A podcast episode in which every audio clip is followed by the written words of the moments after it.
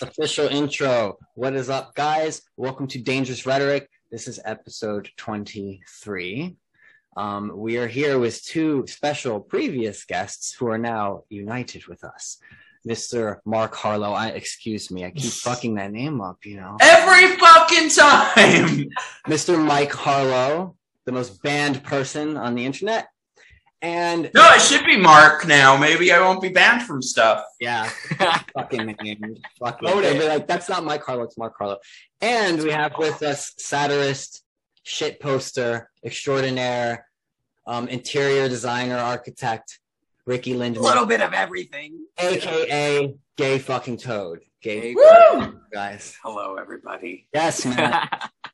yeah, I mean, let's just jump into all the bullshit that we're talking about. yeah, thanks for having us on. I love. Uh, fine. see- I'm- actually, with that little. Yeah, I love this one. It's like my favorite homos. Like the only gay people I like are right here. I think I think we might actually even be like the only like couple, gay couple podcasters out there doing this sort of thing. I don't know of any. I don't know of any. So I mean, I would love to be on one, but you know, whatever. Man. No, I'm telling you, it's gonna happen when you least expect it. That's No, how it so is. oh, I hate that line of bullshit. I hate when people say It's, that. true. it's fucking true though. It is true. Like Boys, legit. plug your. uh Tell people where they can find you on Twitter. Yes. Me or him? Mike doesn't even know how to answer that question anymore. Me? I'm on Twitter. I'm not Mike Harlow on Twitter. Please follow my Instagram because I just got banned from Instagram, so I have like seven followers. It's Mikey underscore back it up. Because it was my backup, but now I feel stupid. I have to tell people that's actually my Instagram name now. So Yeah, I I like I, like how your bio and it says like, "Oh, this is my backup account in case I get banned." Update: I got banned. yeah, if only I used it beforehand. Look, they're gonna keep coming for people like you because, like I, you know, like we told you last time, you're making more of an impact than you realize. And I think I think no. they wouldn't be targeting people like us if we weren't. We break the narrative. We we go against what the mainstream says gay people are supposed to be like and the opinions that they're supposed to hold and how they're supposed to speak and carry themselves. And Gayception. it's like a gayception that like it breaks people's brains. Let Ricky say where Yeah. he's.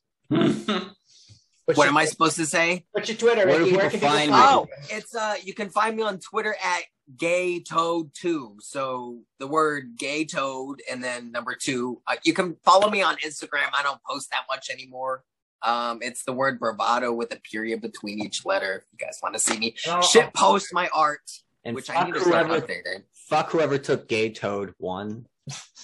me, There- it was me. there- and I it got was you? suspended. Oh, you got suspended. Oh, fuck you. It was at 4K, and then they shot me down because I Oh, called someone shit. a fucking retard. Wow. so brutal. That makes total sense now. I get it. and don't forget to. no, I've hit like 10k, and Dan Crenshaw followed me, and he's a fucking retard now. But I would still hit that. So patch, right? Is that the eye patch? Yeah, Do you want to explain what happened with him? what's that? What what happened with him recently? What was it? Oh yeah, he, um. Well, I knew personally from things that he thinks the election was totally legitimate.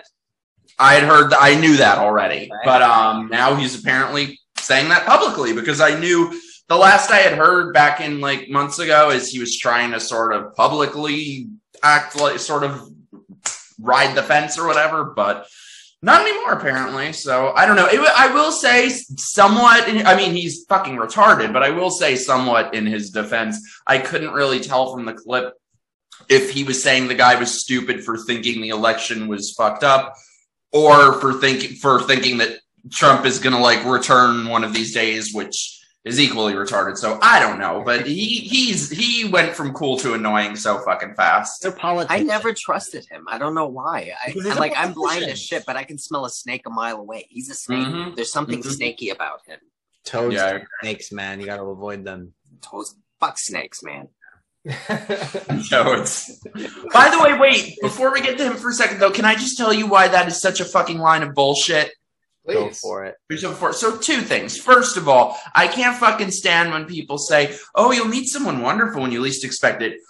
Believe me, I least expect. I have least expected it, for a good fucking decade now. Believe me. I've been not expecting it this whole fucking time. Yeah. And the flip side of that, they're like, oh, well, when you're not looking to meet some, like, no, fuck that shit. Because imagine if you, like, imagine if you said that about anything else in your life. I'll find a job when I don't want to find one. Like, fuck that. I don't mean like not looking. Obviously, you should be looking to some extent because you're not going to find shit if you're not fucking looking. But what I mean is like the, the, the type of person might end up being the type of person who you didn't expect it to be, is what I mean. It's like you might stumble upon someone while looking for someone else, and then you end up meeting someone who you weren't even looking for. And then next thing you know, you're like, wow, this person vibes with me. So I'm Woman. convinced I'm gonna hate my husband at first. My It's- future husband. I'm gonna hate him at first. it's a mystery. I, I don't know how this shit works, to be honest. But I mean, I hope that the right person comes along for you guys because you guys are catches. Like Oh, thank you'll you. you'll get them. I just gotta stop getting friend zoned. Yeah. you friend zoned Isn't it great? until they, I mean, I guess they they're into you until they find your Twitter. page. See, at least you get friend zoned. I get hate zoned. you got hate zoned. I'm like not even friend zoned. This Grindr posts you shared cracked me the fuck up the other day. Where oh they're God, like, it's great. You're Mike "Can I ask you you?" something?" You're not Mike. Oh god. And you're like, Mike who? and they're like, oh, I- good, you know, because you look I like actually got a message on there last night from somebody who, who knew who I was that was actually complimentary. So that was nice. Oh, great. tides are changing. What's that? The tides are changing. Hmm, Maybe. maybe. You know, I I hate I hate the gay community, but when I say that, I'm not being politically correct. I don't hate gay people. Yeah. Like I I love our I do. People. I just I want to slap them the fuck awake. They're so fucking retarded. Like I want to fall on the sword time and time again so that they wake up and see that this side that's preaching to them that are saying that they are their saviors, they're not. Losing They're up. screwing them over. yeah, we're being used. And you have to be mean about it. yeah, you do. It's it's Oh, I'm with you on that now. I used to be like, you know, during 2020 and shit, I was Yeah, all trying about like, oh, change people. No, fuck that. I'm we're so beyond that shit. No. You got to be ugly about it. Yeah. And you it's it comes from like a place of love. Like yes, it's tough love, you know, and it is obviously not to everyone you know some people are going to be receptive and when you encounter those people you do want to try to be kind to them and show them like hey i'm just joking you know So when- hard. when you, when you encounter the actual authoritarians i agree i think you you just got to tell them to go fuck themselves because there is no kind nice way to talk to these people that will ever convince them you know that or see you as a person they're they're literally starting to dehumanize us now for not adhering to the ideology for not wanting to get jabbed for not wanting to wear a mask it's like my God. There was Well, this they've been doing that for so long. It's just we're seeing the next evolution and the next evolution and the next gonna keep evolution. It's getting uglier. it is there was this one big booty bitch. I it's so sad. I can't even tell if it's satire anymore. It's so fucking retarded. Oh, I know who you mean. She was talking about are you talking about the the scan? Mhm. like she was talking about like everybody's forging these vaccine cards now we can't tell what's authentic anymore she said we need to have something that's either attached to our bodies or an app on our phone she I said saw a that. minuscule tattoo and i said that there's a great precedent for that and i Yeah. showed the jewish mark that they tattooed on there i'm like that's a great great I saw idea that. billy You posted that on Instagram Oh, today. Yeah, I saw that. Ridiculous. They're deranged. i don't even know if it's satire anymore I couldn't tell either. I'm gonna pull it up, but I couldn't tell myself. I'm like, is this woman like serious or? do, do or they not hear themselves No. speak I don't know if they do. To be honest, I don't. And But even there's- the thing is, even if it's uh, you know satire or whatever, what about like the hundreds of people who like it and retweet it and agree with it? Yes. Like it's not an uncommon Yeah. view now. like tell that it's satire. Was it you or was it Mike that posted it? And I think what's im- imperative is the people who are on the side of these vaccines, whatever, what have you, when they see shit like that and they're like, uh, well, I don't agree with that approach, we have to sit them down and shake them and be like, well, this is where it's going, baby. like, so this is the direction that it's going. Are you okay with this? No? Okay, well, then maybe you should come over to our side. If you want to get the vaccine, that's fine. Go ahead and get it. I encourage you to go get it. I don't know what's going to happen choice. But get it. You're not going to force it on someone else. Yeah, it's, it's or fucking tattoo it on their arm. I saw a comedian too. I forget what his name was, but he was like one of the guys that used to be Yeah, on Jimmy can't Dore. and he was like trying to make these like jokes about how like people were stopping at a red light and comparing that to getting the shot and i was just like dude that's not even first of all you're not funny and second of all like there's a big difference between stopping at a red light because everybody else does it because that's the safe thing to do and participating in experimental medical trial of a brand new thing that that may actually kill you like there's people that have been you know people that died shortly after getting Yeah. the shot They make these ridiculous comparisons. so ridiculous. Oh, there, there was also this comparison of somebody denied me service to a restaurant because I refused to wear um, pants. The audacity, and Oh, then comparing that to injecting someone something into your body. I'm like, shut up. Yeah. when in history, like I mean, I don't know about history, but when in our American history were we ever required to have a shot to go into a gym or to attend a concert? It's like they're trying to. The gym one is the worst. They say these things like, "Oh, you act like you never have to have shots to like travel or like attend school or something." It's like, o- okay, there's that. That's one precedent, and we could talk about that. But to attend a concert, to attend a gym, even like they're even pushing it to the point where like to attend like a food store, you have to have this shit. Oh, First of all, I never have even gotten a flu shot or anything. Not even for any ideological reason. I just haven't. I don't get sick. I don't want it. I, I just don't believe in putting foreign substances in your body unless it is some sort of life or death emergency. Sure, it's I'm sorry to say this is not. We're healthy. You know, our immune systems are functioning. We've been fine this entire time. And and look, Brett and I broke every fucking rule they told us not to break. We broke. We broke them all. We hung out with friends and we were doing that since the very beginning. We weren't wearing any fucking masks. You know, I was hugging my grandma the whole fucking time, and she's 80 with multiple health conditions. I was hugging my mom, hugging my dad. None of them got none of them are dead. They're still alive. Although my grandma is like she's recovering right now, but she'll be okay.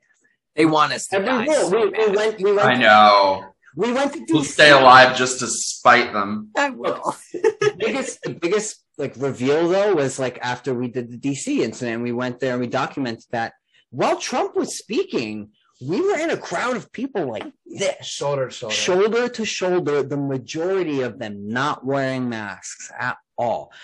How were there not reports after the Jan 6th event of massive amounts of Trump supporters who attended getting sick and dying? How did we not catch anything and spread it? For it? the same reason, there were no reports of one person getting sick from one of the 20 something walkaway events we did in a couple months. Or, Or, or Black Lives Matter, the same thing. They're like, oh, those are totally safe. You're you're protesting for for racial justice and police violence, blah blah blah. That's fine. And then in the same breath, they're like, oh, but if you if you protest against the lockdowns, you're a super spreader killing grandma. It's like Mhm. that should have been that should have been the moment where most people woke up and realized Most rational people. bullshitting us, you know. And At this point, if, if they're still buying into the this Kool Aid shit, I really feel there's no hope for them. If you haven't connected the dots at this By now. time, yeah. by now, I good luck to you. Yeah, maybe there's a straggler here and there who's really late, and they're just figuring it out. And you know, I'll give them the benefit. of the And there's been a few of those. Like I I've had I a few people on Twitter who DM'd me and they're like, "I followed your page at first because I thought it was stupid yeah, and funny, but funny." And they're like, "But I kind of agree with you now." I'm like, "Cause I'm right. 'Cause I'm We're right. right. I'm happy to have you know I'm right. Stay mad. You know I'm right. That. You want to hear something crazy, by the way? So, first of all, I feel like we were maybe like a couple weeks or a month ago, two months ago. I feel like we were sort of about to be done with this shit. Didn't it kind of seem that way? It seemed like people were putting the masks down, people were living their lives. So now it's like back with a fucking vengeance that I they knew, I knew they saw were their power slipping away and we're like, no, we can't let that happen. a little bit, but honestly, I didn't hold my breath. I knew they were going to keep trying to push Yeah. this. Yeah, same. It is a But but I I don't think I expected it to be this openly transparent. They they are not even hiding it anymore. So I saw a, a video on Instagram. I, I can pull it up maybe, but I forgot if I even saved it or not. But it was a newscaster and they were talking about the Delta variant and they had a doctor on there and the doctor doctor. It's like one of the worst actors I've ever seen. Oh god, yeah. She's there talking about the Delta variant, and she's like, "Please get the shot and wear your mask. It's so, it's just so bad. I can't do this." And then she- but as she turns away, you literally see her start laughing.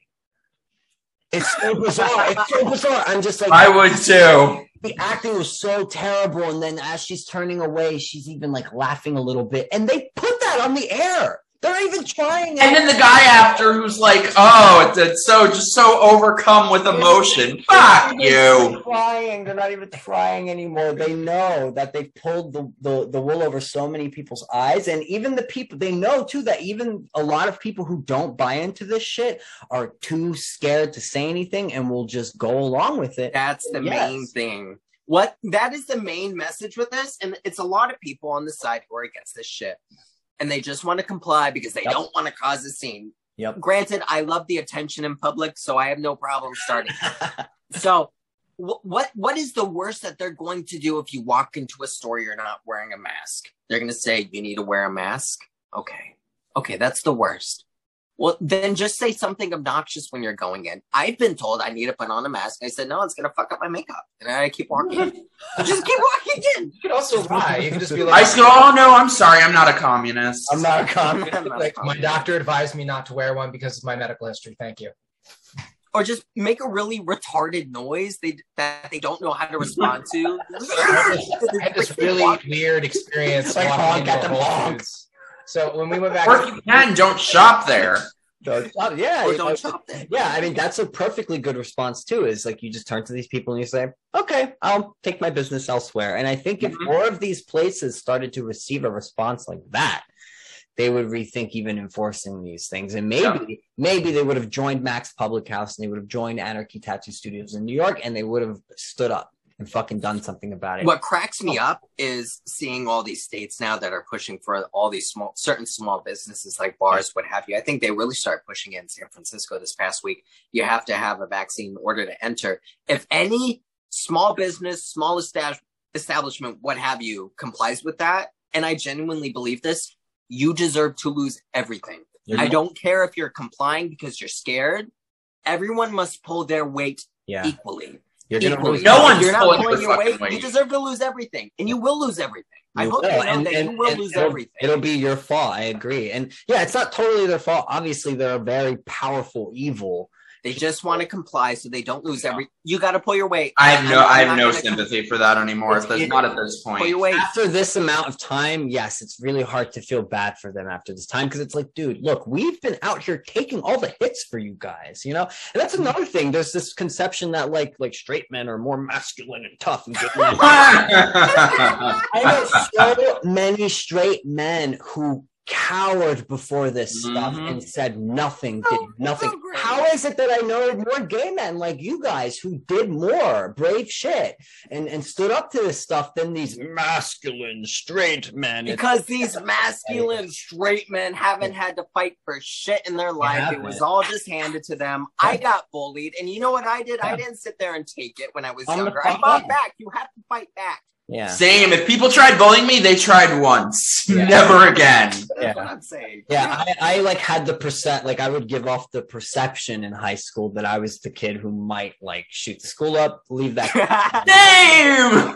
Yeah. they literally had meetings with my parents, and they thought I was gonna like. It was a defense mechanism, and for the most part, people left me alone. They didn't fuck with me because they looked at me and they were like, "That kid's a little fucking weird." Like, I mean, I I showed, I think I sent Ricky some of my I- old photos. Like, you, you looked great. You did look like I would not fuck with you though. no, middle school me looked really like fucked. It's like, I'm like, this motherfucker's gonna sell me drugs or stab me. I can kind of see you doing like a 9/11. Ah, no. I was Weird. you know. What's crazy is like little did they know I'm like like a very sweet person. Like I, I'm not really. You are. Same. I'm not, like, you have to stand up for yourself. Like I'm not.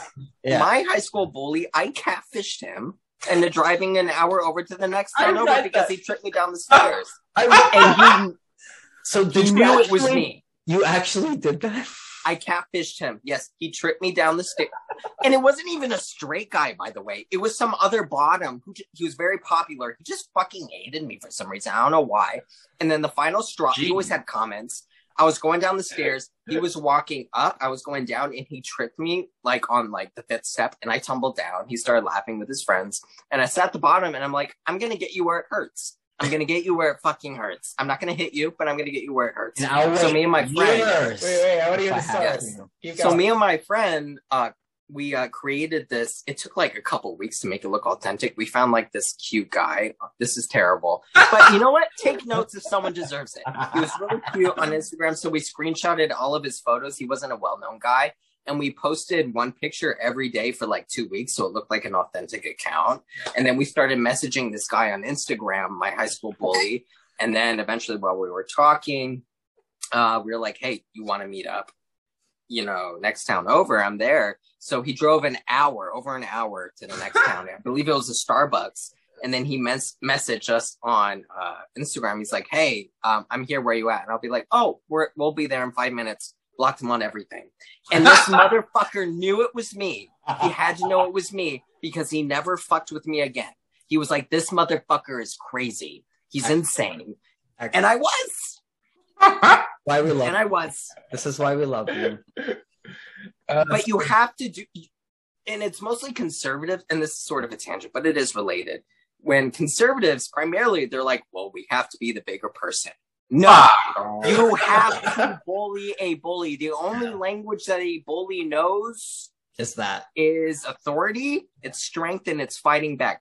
The Yeah. moment you do that shit they will cower the fuck down. Don't be the bigger person and walk away. No Yep. set them in their fucking place. They also they they tend to target people who seem more meek and like they're not Uh, to fight back. because they get Like, off to it Get off. It, they and that's why every person who isn't like even just in their language every person who isn't you know insane like us even the way that they phrase things and they say like you know even if they like if they ever defend someone's speech or something they always qualify everything they say with oh well i don't agree with everything he says like everything every word that comes out of their mouth is preamble. place of fucking weakness.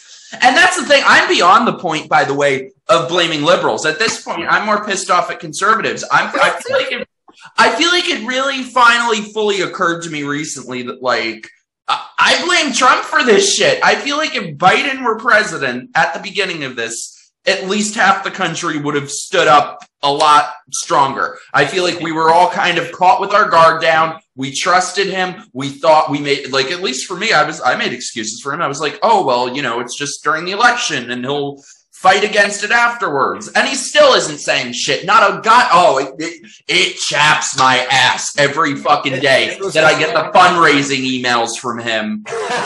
And still, he has not said a goddamn word about New York Yeah. or anywhere now, LA, New Orleans, everywhere. yeah, Has not said a word about it.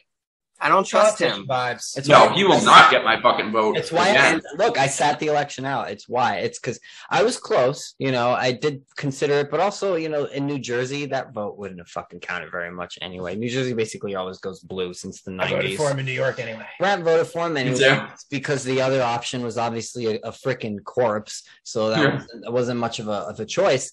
But I wanted to just maintain the independent status, and mainly I wanted to be able to talk about certain things, say that might sound favorable to Trump, for example, the election. And then when when people come back at me and they say, "Oh, oh you're just a Trumper," I can come back at them and be like, "Actually, I didn't vote for him. Try again."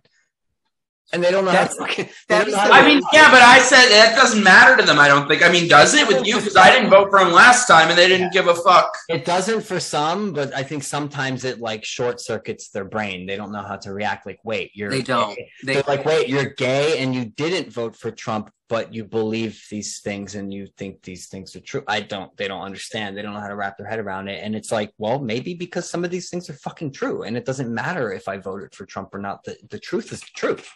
You know, Well, and I'm tired. I'm tired of them still to this day coming at me with, "Oh, Trump, Trump, Trump, Trump, Trump." He's not the fucking president anymore. My feelings about him now are mixed at best. So I don't want to hear it about Trump. Like we have real fucking problems. And but they, the reason that they do that though is to segregate you, at, to group you as one of the bad people. Yeah. When when they say Trump, that has nothing to do with Trump. That's just their easy classification. Okay, you're one of the bad people. I'm one of the good people. And now, once Trump is like sort of out of the picture more, now whether you've gotten the you know what or not, I don't know if I can say it yet. Are we on Rumble? But that'll be their new way. That's their new way of categorizing. I'll take people clips out.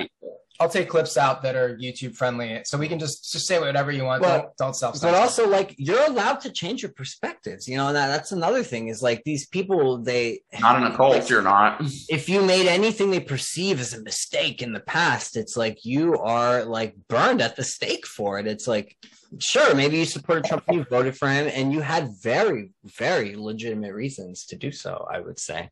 What? Give me the finger. Why? We're gonna, you're gonna do that right on the on the show? Well, it's not wrong. God, I wish Oh, I this, is, could. this is like Joe Rogan now. Oh, shit, we're like, You know, one of the the main things that I'm seeing. So I voted for Trump. Um, I am not particularly fond of him anymore. I, I, I wonder at this point if he was controlled opposition, and I He do believe been. that that is a reasonable thing to it believe. is. It is. I, I, I think that's reasonable. I've But what I will time. say still, what I will say still is that election was rigged, hundred percent. Biden Yep. did not win. Yeah. He did not win that election. And I think it's really funny. And I see this primarily with the Libertarian Party.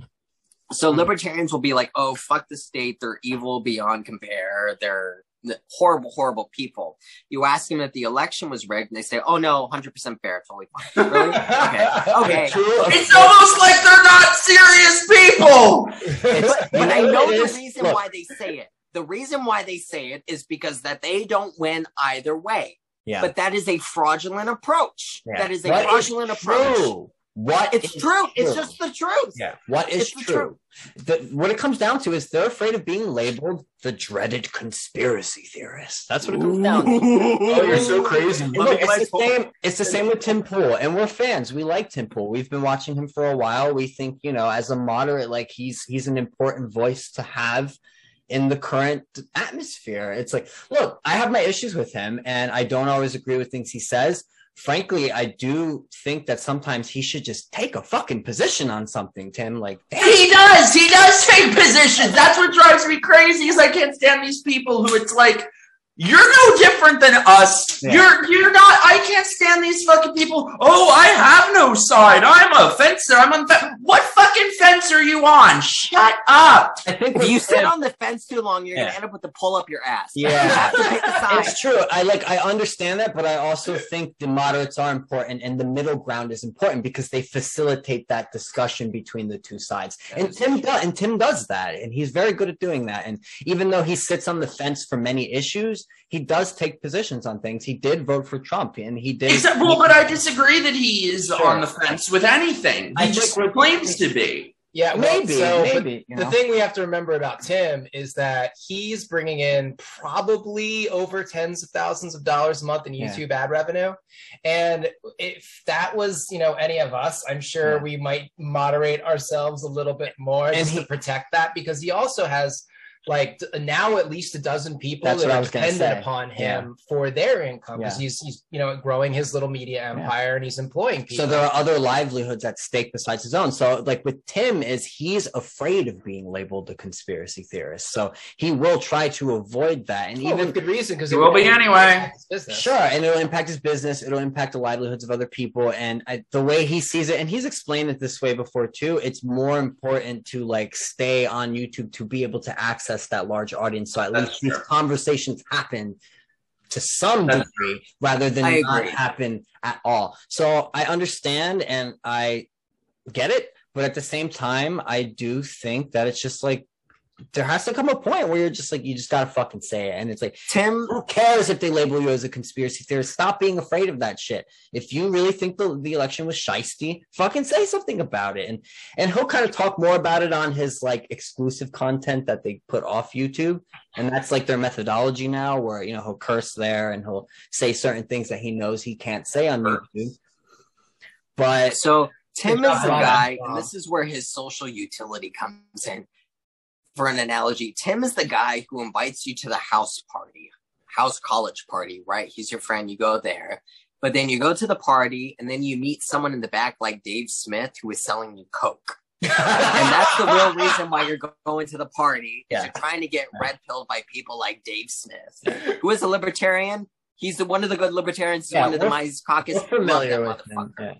I He's think great. I think only some of his like harsh stance on like the police issue that was happening last summer was the only thing I kind of like disagreed with him on. But when I heard him on the show and just reading his tweets and stuff, like he is a very reasonable guy. I do tend to I think he's Agree. reasonable. I agree with a lot of the positions that that he takes. You know? Dave Smith, But- Michael Malice, 2024. Yeah. I do disagree with um like I think one of the main things that I've started to um kind of disagree with the conservative side is we're like back the blue, whatever. Uh-huh. A, a really great video to look at right now is the shit going on. Where was it? France, where you have the cops going around Yeah. asking random people for their phones and saying to scan that, and then people see that shit and they're like, "Wow, that's insane. That's crazy." And I say, Look, well, pause for a moment. Pause for the moment. Who is conducting that? Yeah.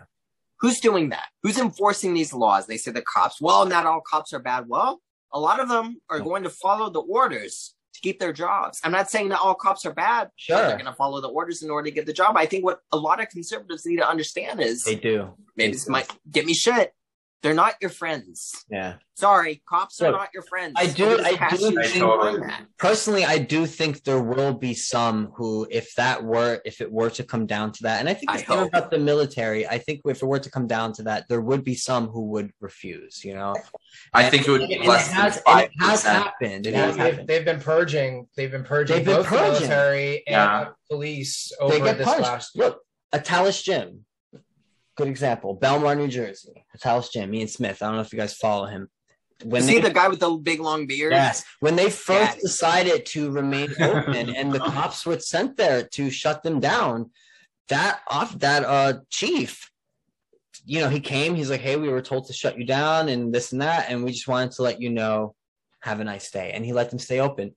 Wow. He lost his job. He he had to step down, you know. I think though, unfortunately, you hear about those instances because they're rare. Um, Yeah. I totally agree with you, Tody. Like, uh, yeah, you. I've never in my life said anything like "Blue Lives Matter" or "Black Back the Blue" or whatever. Because you know, obviously, I totally disagree with the left on this shit, like defund the police and all that insanity. Too. But the thing is, like, everyone, even the most hardcore, rabid Blue Lives Matter people, to some extent agree with what we're saying. Because if they were to see a video of uh, cops shutting down businesses, they would be against that. Ashley Babbitt. They would be against that. Um, and there are even things of like, you know, when they talk about like black people being killed by police. I personally do not think that George Floyd was one of the more egregious examples by any means. wasn't, But no. somebody like Philando Castile definitely was. Sure. Ashley Babbitt was. Absolutely. Um, yeah, I feel like there could be, if the left weren't fucking psychotic, there could be common ground to be had on this and there issue. there are absolutely reasons on where I, I wouldn't say I agree with the left, but I do understand their sentiment when they say that you, you have motherfuckers going to prison for fucking weed charges in this Yeah. Mhm. country. yep. Are you, are you shitting me? You're going to destroy an 18 year old boy's life because he's out there selling Mm-hmm. weed because he has no other fucking alternative? Yeah, but their words mean nothing because then they go and vote for the fucking people who wrote these goddamn laws. Yeah. It's it's just so it's just so messed up right now, man. The war like- on drugs is one of the main things. That is what I, I feel like that is a root problem for a lot of the things going wrong in this country. You're destroying lives over over drugs Yeah. rather than helping these people who are on. Yeah, but that takes it to another, I think, deeper level underlying it, and it's you know it's the issues of of mental health, it's the issues of lack of mm-hmm. meaning and and nihilism, and people feeling so lost and discouraged and unloved that they feel they even need to turn to drugs at all. So there's clearly something about our society right now that people aren't feeling fulfilled they're not they're not feeling like they have the opportunities to lift themselves out of their situations and if you're somewhere who's from like a ghetto place, and I am, man, and I, know people like this. Like I've had friends who I grew up with who died of overdoses and shit. And it's like I know people who turned into gangbangers and ended up in prison.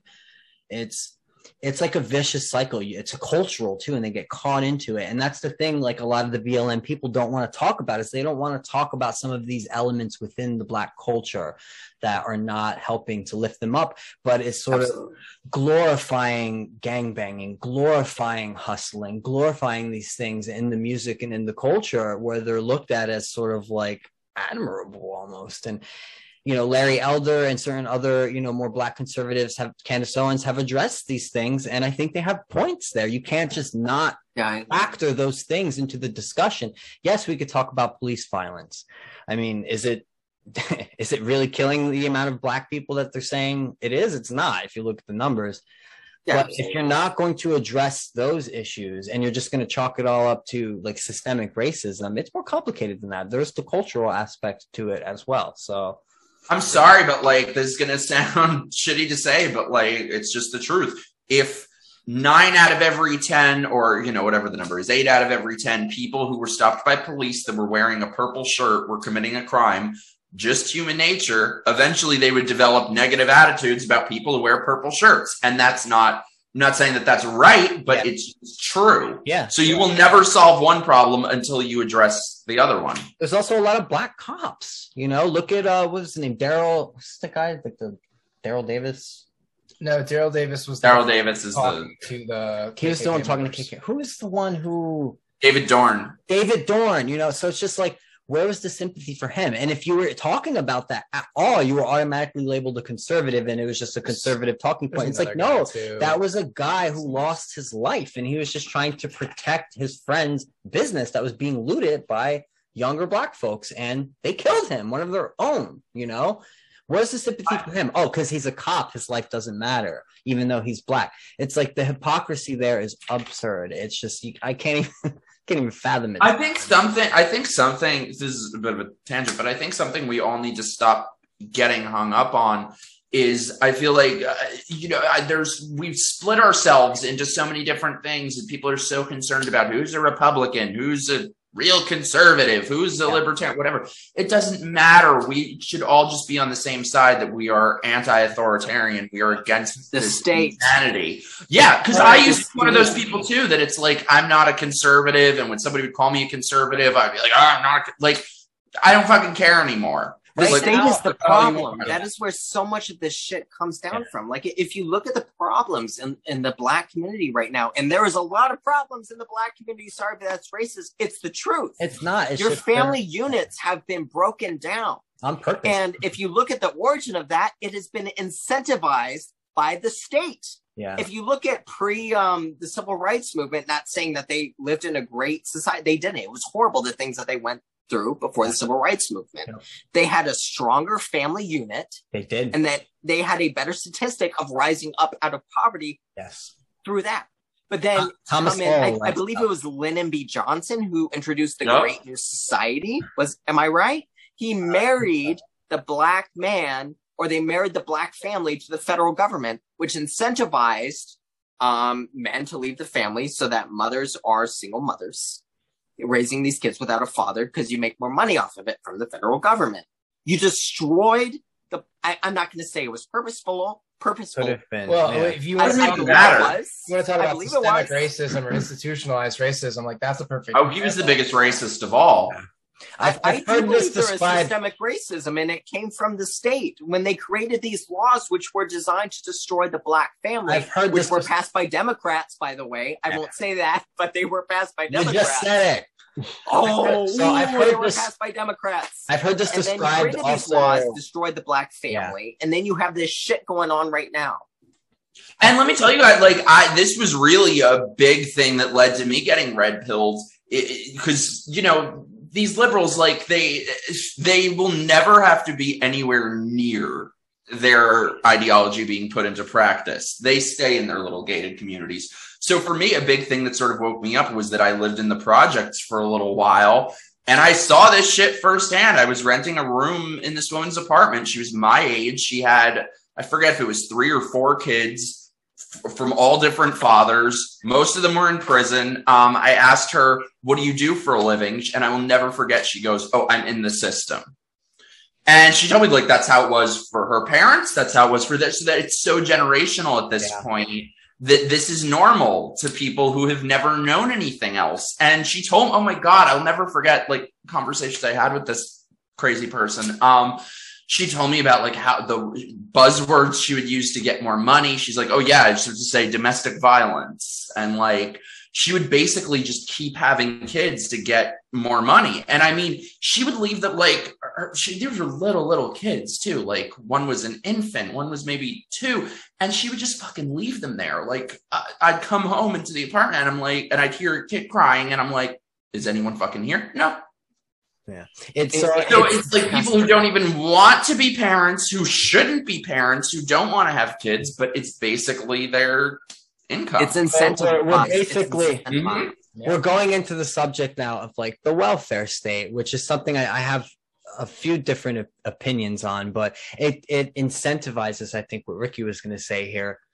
Low expectations, and I've heard this described as the tyranny of low expectations by certain uh, Black intellectuals and stuff who address these issues. And you know, think about it: if you're if you're creating a system where people become reliant upon the government to get a welfare check where they can't make above a certain amount or they will lose that money from the government it incentivizes them to never lift themselves above and to like get that better job to start that business to make that higher income to take that risk to do it because they're afraid that once they start to make more money then they lose the money that they're getting from the state. So it literally incentivizes people to just not do better to not improve themselves because then then they're not going to get the free money anymore.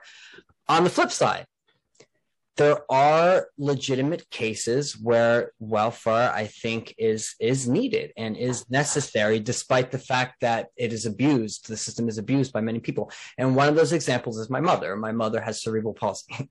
You know she lives in a wheelchair. Like she she can't really read. She can barely write. Um, people like her, yes, need some kind of government assistance. They can't just work regular jobs. And if they end up having kids, they can't raise kids normally. They will need some sort of assistance. So I think what it comes down to with the system is like, how do we vet people properly to figure out who actually truly needs that help, that money, and making sure that we're allocating it to the people who really truly need it and, and aren't capable of lifting themselves up more.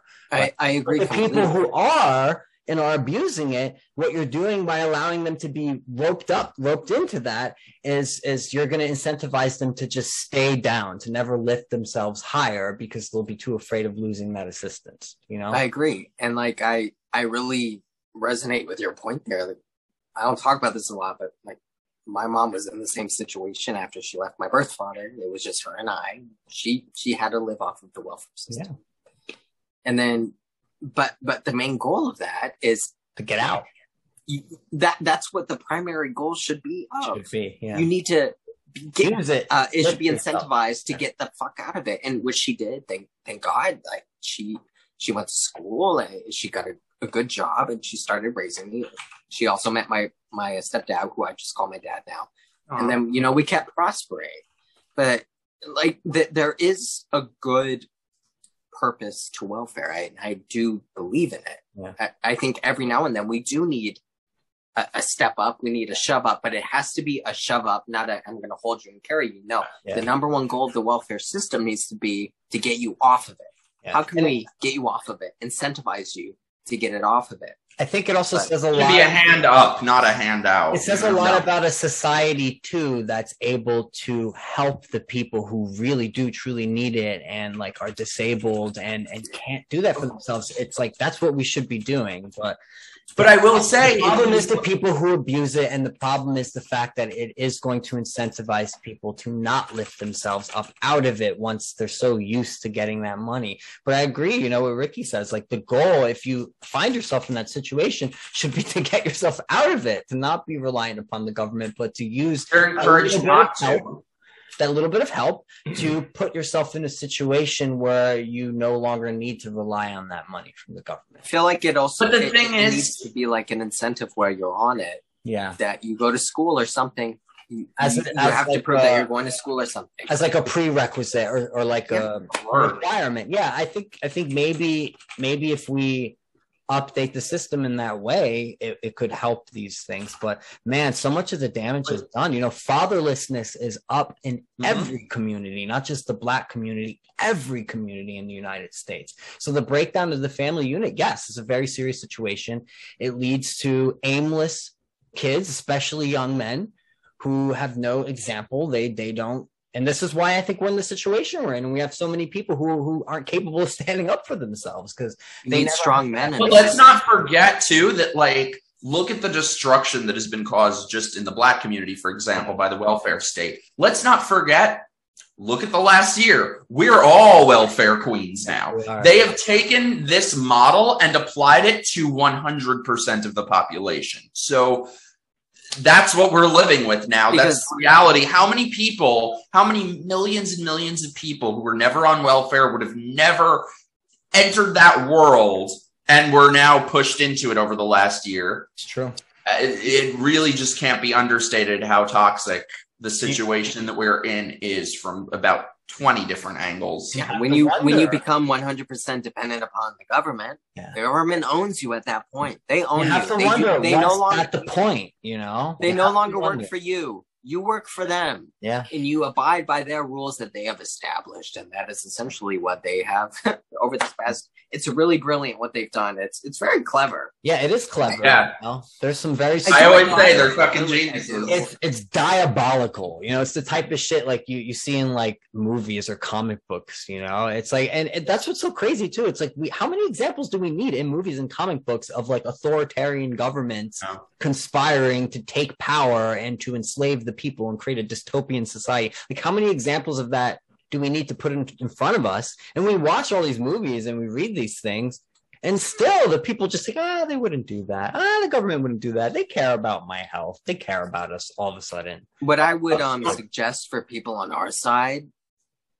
and this sounds really sick but it's true to a certain degree you have to admire these people what they've done it's, Mhm. it's it's very brilliant because when you start to admire them you also start to learn from them Yes. Mhm. learn what they're doing Yeah. take notes and then counteract it properly you, do have to admire understand. it Yeah, you have to understand. Like, I've, I've been saying that for years. stupid. That it's it is time to stop mocking the left and start learning from the left. I hate to say it, but like I wish that our people were half as engaged and determined and all of it as they are. When they want something, they damn well get it. they throw a tantrum.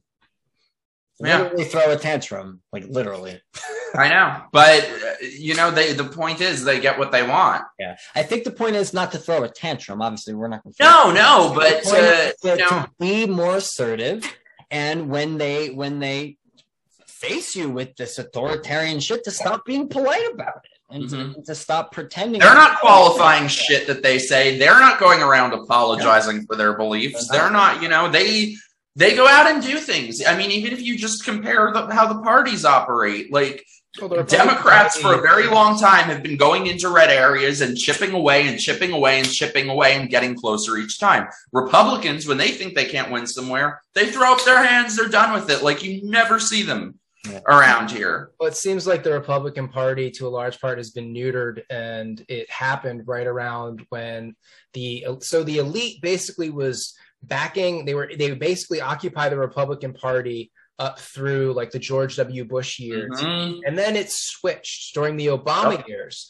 We saw the elite suddenly back the the liberal, the Democratic Party, and what had happened was they basically used the the establishment Republicans who like Mitch McConnell and Lindsey Graham, all these these dinosaurs that are in their 80s. turtle boy Ugh.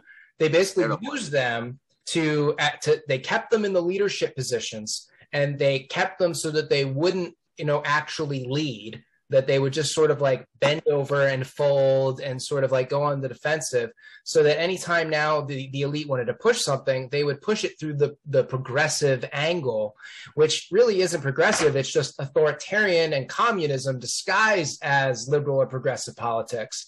And so they get they have a uniparty basically and there's very few republican uh, you know outliers that are willing to stand up and buck the trend.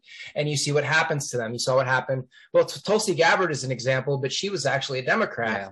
but you know they they assassinated her character Yep. and they they basically effectively got her to quit And you know, look at what's happening to uh, what's her name, Marjorie Taylor Greene.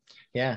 She's been, you know, basically she's she's viewed and projected as this crazy Yeah, QAnon woman. unhinged, nuts. Like, and yeah. th- and because they have control over the major media they can you know they can project any reality any narrative they want and enough people will will believe it that they can just keep the illusion going Yeah. and this is the major problem that with the two party system is we don't even have two parties we've got you know uh, an Mhm. aggressive faction and we have we have like a top faction and a bottom faction and you know the bottom faction just keeps taking it and laughing, Ricky. the top just keeps pushing and you know it's I can hear your the thoughts. top just keeps pushing. it's Ricky. just you know it's it, it is You what need it is some power bottoms. that's why there, they bitch. censor us that's why they some power censor bottoms in there. and we don't have any we don't like i no mean power bottoms. but so then you have people like matt gaetz they've they've slurred him as a pedophile you know whatever they've got this whole thing about about him being you know a, tra- a trafficker or whatever Yeah. and look what they're doing to ron desantis for example who's standing up for the people in florida you know they're attacking him you know and twitter is complicit because they keep promoting like death santis and Mhm. you know, Death Ron and all these, Yep. you see them trending all the time. That then when Hunter Biden's new sex trait dropped, you know, there was a whole video, it was on the Daily Mail, where they, they showed a whole new video of him saying that he lost another laptop. This guy has lost more laptops in his life than I have owned. Yeah. Damn. And he's talking to a hooker naked and basically explaining, you know, that they're going to come after him because, you know, he keeps losing laptops and shit.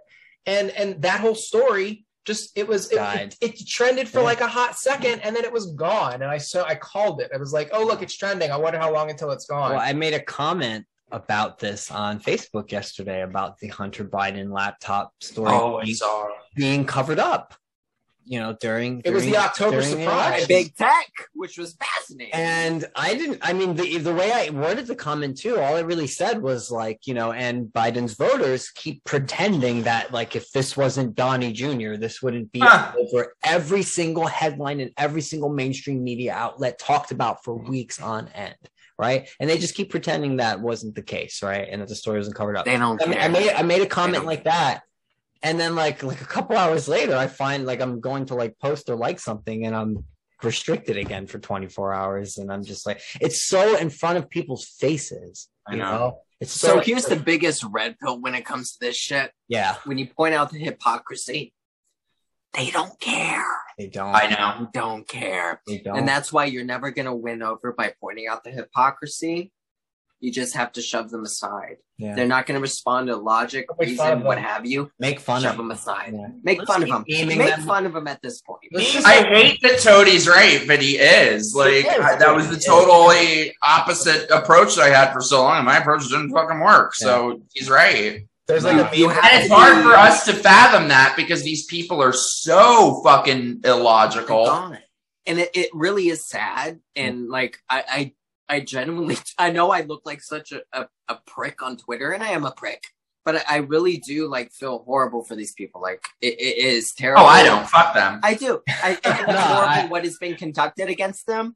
That aside, I am going to shove you aside because Yeah. you are collateral damage and you are part of the problem. I, I- I agree peace. with I don't you. think you will. I agree. I think shove them it's, aside. it's possible to sympathize with them, but still not be polite when it's not. Oh, I have no sympathy for It's them. it's like shooting a don't to, zombie. And some a lot, a lot of conservatives too. It's not it's not all the left and it's not all the liberals. There are conservatives pushing the shot too and pushing the vaccine. wait i want to as hear well. ricky's point say it. it, it, it's like let's say your best friend turned to a zombie and it's like damn i, I loved you but i'm really gonna shoot your brains out Yeah. like I, i'm sorry Yeah. i loved you and Right. I, I wish I don't you wanna the best in the next life i'm gonna blow your fucking brains out is what i'm gonna do so good luck with that wish you the best I'm the only fucking person here who doesn't have a goddamn firearm. I just have my like fucking. I don't have one. Bottle opener I I can don't, hit I don't have with. one yet either. So you're not the oh only. i don't have Yeah, one but you got your man. I got my man. I have Yeah. fucking bottle opener. You have a bottle i'm of- my own man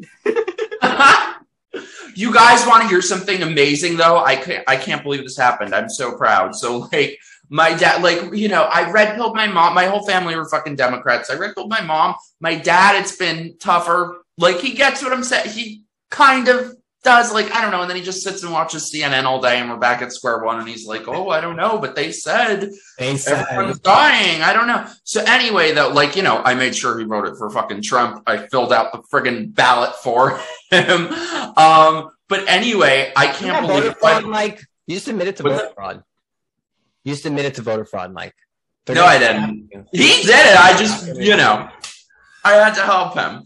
But so anyway, though, I've always thought that like what I say just goes in one ear and out the other. I can't believe it though. So I saw him before and he told me he was in an Uber today and the guy was like, uh, you need to put a mask on. And he was like, no, that's okay. My dad is not complying. So proud. So proud. I love this. By the way, speaking of which, You guys want to hear something really fucking strange, by the way? Let me know if they true. do. Or it's just me. So, um, so my dad, like, you know, he had a heart attack a while ago. So, like, the last couple months, he's been staying at like a rehab facility sort of place, like recovering. He's mostly fine, but it's just some like, you know, mobility shit. But so anyway, at this place, they say suddenly they're like, oh, all these people here caught COVID, like five people caught COVID. Uh, so you can't leave. You have to stay here. I'm like, what fucking sense does that make? And he, you know, like he was just out of town for the week. It's not like a sort of thing where you're, it's not a prison, you know? So what fucking sense does that make that people got COVID here? So you have to stay here with the people who have COVID. So I called, I was like, no, fuck that. You're coming to stay with me. I'm going to come get you. And he was like, no, they said I can't leave. I was like, uh, you're leaving. I'm coming there and we'll fucking see about that. Cause I don't know if it's just me at this point. I distrust these people so much. I don't know. I, I wouldn't. Would you put anything past these people? Like maybe they want more people to get COVID. I don't know. With Cuomo and what Murphy did in the in the beginning of those lockdowns by sending the sick old people back into the nursing home so they can free up those beds for for an influx of younger patients that they didn't need. that never showed up.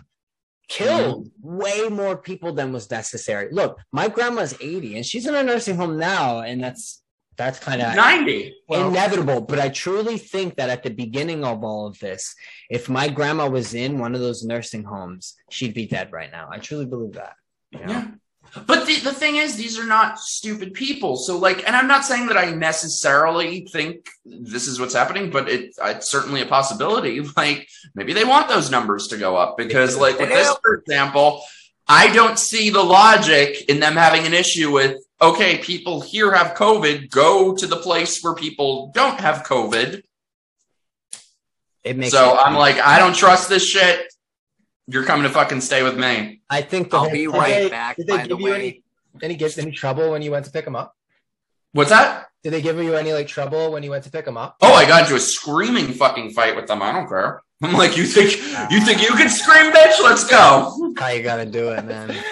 it's like y'all haven't seen Mike Harlow get loud. Get belligerent. No. You got to. You got to. It's that you know. It's that mixture of your like New York. When it when it comes to my dad, like, no, no, no. guys, I Okay. will be right back. I Are gotta you- take the- Let's, I gotta let's take take, the you take a fattest fucking piss. We can take okay, I was gonna say, is it do you have to piss or do you need more drink? pee break. Pee break. I'm gonna refill my glass of scotch. I can edit this part out.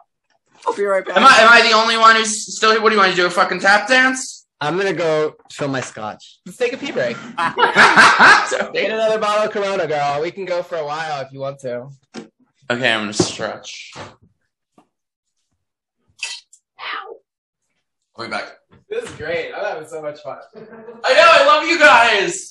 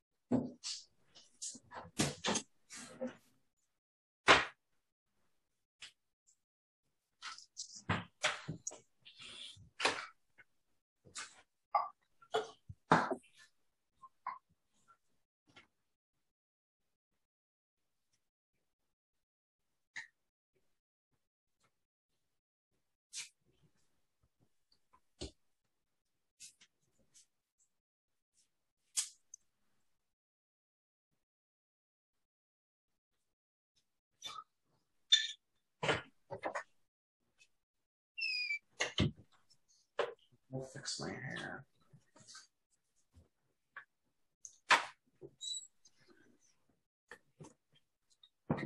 Yes, girl, get the pictures. Uh, that fucking front camera makes me look like shit. What's on your ring? Is that It a look better. Is that a What's that? What's your ring? Is it a bear? Is it a skull? With It's uh my best friend uh makes Bears. it's actually on ew. Uh it's on upside down and I can't get it off my fat finger, but my best friend made it for me. It's a lion because I love Oh, lions. Yeah. Sweet. I'm gonna fix my hair. I'll be back. Go for it. Me too. Damn. I'm over here like Get the wave. fuck it. I I mean, I, gotta have, cut mine. I'm gonna do a mohawk. I think.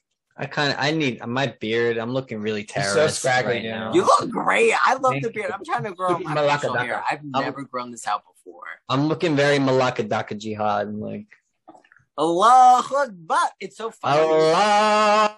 Akbar. My Allah dad always Akbar. gets patted down because he looks Arabic. He's not Arabic at an airport.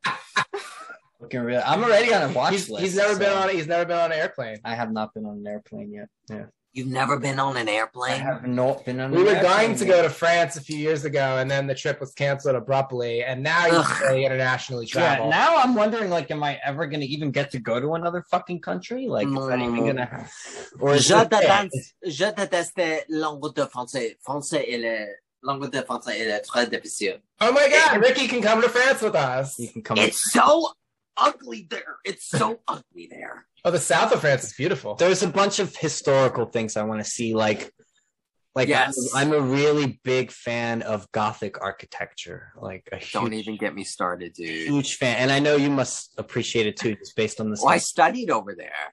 so it's like i mean I, I study symbolism and comparative religion and alchemy and these types of weird fucking things that i'm interested in but gothic architecture it's i think it's like one of the most unique original european styles of art.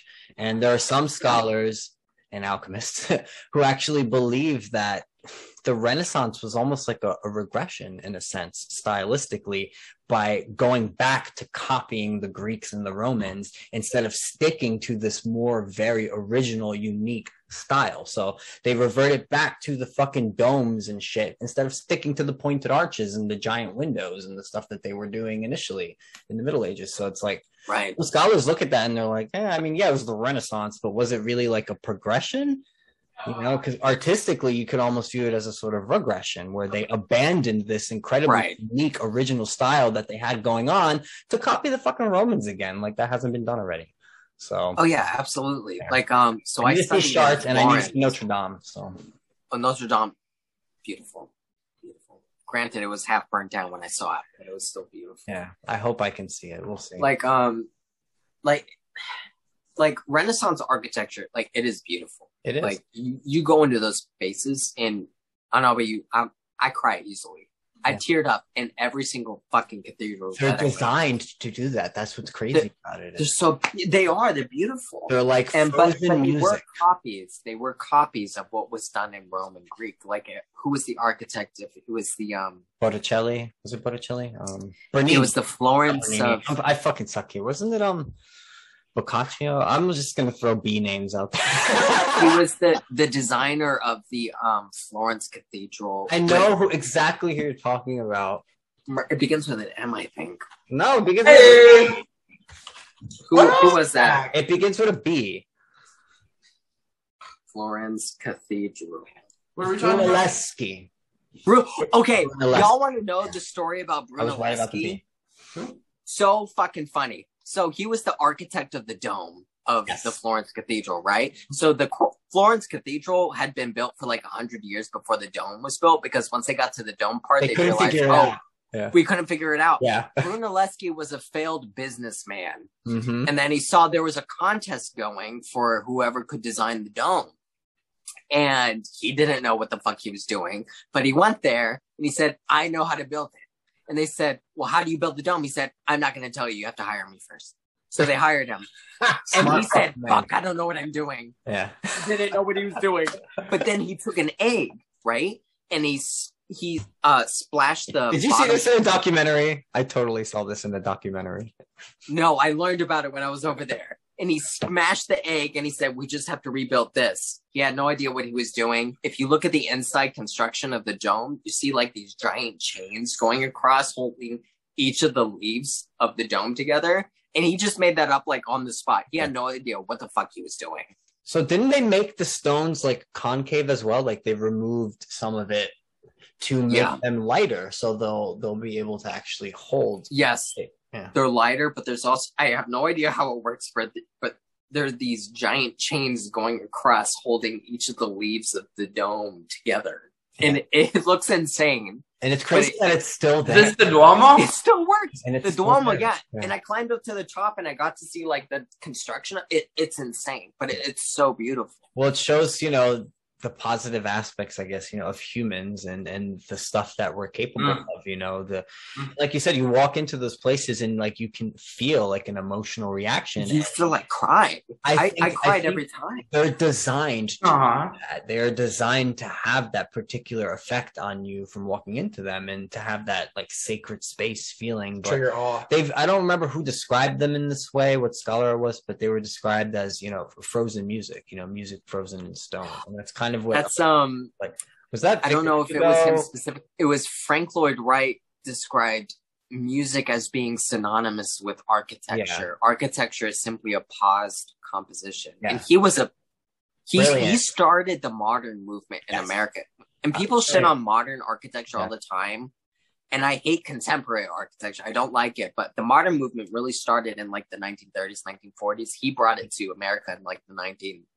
Yeah. I, I'm familiar Beautiful. with I'm familiar with Wright, particularly mainly because uh, I studied a uh, a mystic philosopher named Gurdjieff, and Frank Lloyd Ooh. Wright's last wife was a disciple of Gurdjieff or a student. really? And so that was how I even heard about Frank Lloyd Wright was that he had a sort of somewhat of an interest in Gurdjieff's teaching. So I stumbled upon him by just reading reading about Gurdjieff. So I ended up learning, watching a documentary about Frank Lloyd Wright. I think it was done by um, Ken Burns, I believe, did, Yeah. and that was He- a great, was- great film. Yeah, He was a brilliant man. Frank Lloyd Yeah. Wright was brilliant. He was a total fucking prick. yeah, he was a. But he yeah. was a brilliant I remember man. they talked a bit about his private life and his affairs and all that stuff too. So, and He was an apparently he, he was very like controlling. You know, things had to be exactly as he wanted them. But I understand that too. You know, from an Good. artistic standpoint and the problem with having too many cooks in the kitchen and that sort of thing. So I, I can understand. I get it. Yeah. Fucking Frank Lloyd Wright, and they're not. He was revolutionary though. He was definitely taking oh, architecture to a different different level. I love that we just had that tangent though about architecture. I know. Actually, This that, looks stupid, right? By the way, No, it was fine. so that it brings matches me. the, the the stones behind you. isn't this kind of cute? I just got it. Yeah, was it, what is it? Like a great. flow or what is that? What's that? What is it? What do you mean? What is it? I mean, it's not actually like a brick wall, right? Oh no, it's just like uh, oh shit, it's falling down is what it is. All right, so no, because it looks great. because we were talking about architecture, I guess that's a pretty good segue into. I wanted to ask uh, Ricky about his his project that you did as your uh, like your senior cap. Wait, are back on? awesome. Yeah, I I because we mentioned it last time you were on the show, but we didn't really. Wait, are we back on? Yeah, Yeah, well, we're back on. We're- Oh! it's always on. I'm just gonna I'm gonna edit out the middle part when we were uh, not here, but So I, So- you know, where did that idea come from? Where did you even get the idea of building like a sort of, I don't want to say shelter, but a rehabilitation center? Is what you Sure. would say, perhaps? So For um sexual it- abuse victims. so for my, so for everybody who don't knows, I uh designed a uh well, I'm a little drunk right now. Me Um. I designed a transitional home for a teens rescued from trafficking um, in Southern California. And the, the whole project came about. I was just on Instagram and I just happened upon this post of um, the trafficking statistics here um, in the United States. And I didn't believe the numbers. I said, bullshit. There, there's no way that this amount of um, human trafficking, which is modern slavery, is happening in the United States, is happening in this country. That would never happen in the United States. And it is. And I looked it up and um, I can't think of the numbers off of the top of my head. I know that it is a $10 billion industry in the United States alone. I believe it is an eighty billion dollar industry worldwide. Um, United States is actually the number Jeez. one um, require uh, or a demand of human trafficking, specifically child trafficking. And regards to the numbers, there's there's 40 million human beings living in trafficking today in the world, um, worldwide. Eight million of which are um, below the age of 18. And crazy, um, man. So it says about And 25 million people are in human trafficking is the estimate right now, according to the United more. States. There's more. Yeah. Oh, and the uh, So I, I found your I found your abstract. I pulled up your paper here, but I'll read a bit of it. It says modern day slavery is the plague of our generation. More human beings are enslaved today than ever before in the history of the world, with an estimated 40 million victims of slavery living worldwide.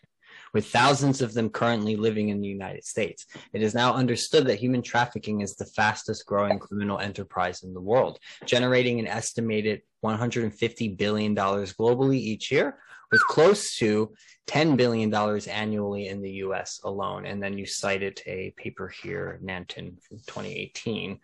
So, I mean, look, it's just this goes into the whole Epstein stuff and the, I guess, the Mm. Q shit or whatever Yeah. that's now being used to dismiss this topic. But Epstein truly scratches the surface of that. You know, absolutely what people need to understand is so whenever i talk about this and I, and I got asked this a bunch of times in my major because i talked about the elites they're like you're just talking about qanon shit i'm like no what you need to understand is about 85 to 90 percent of what qanon talked about was real shit but then they muddied it with this complete horseshit because it was a psyop Yep.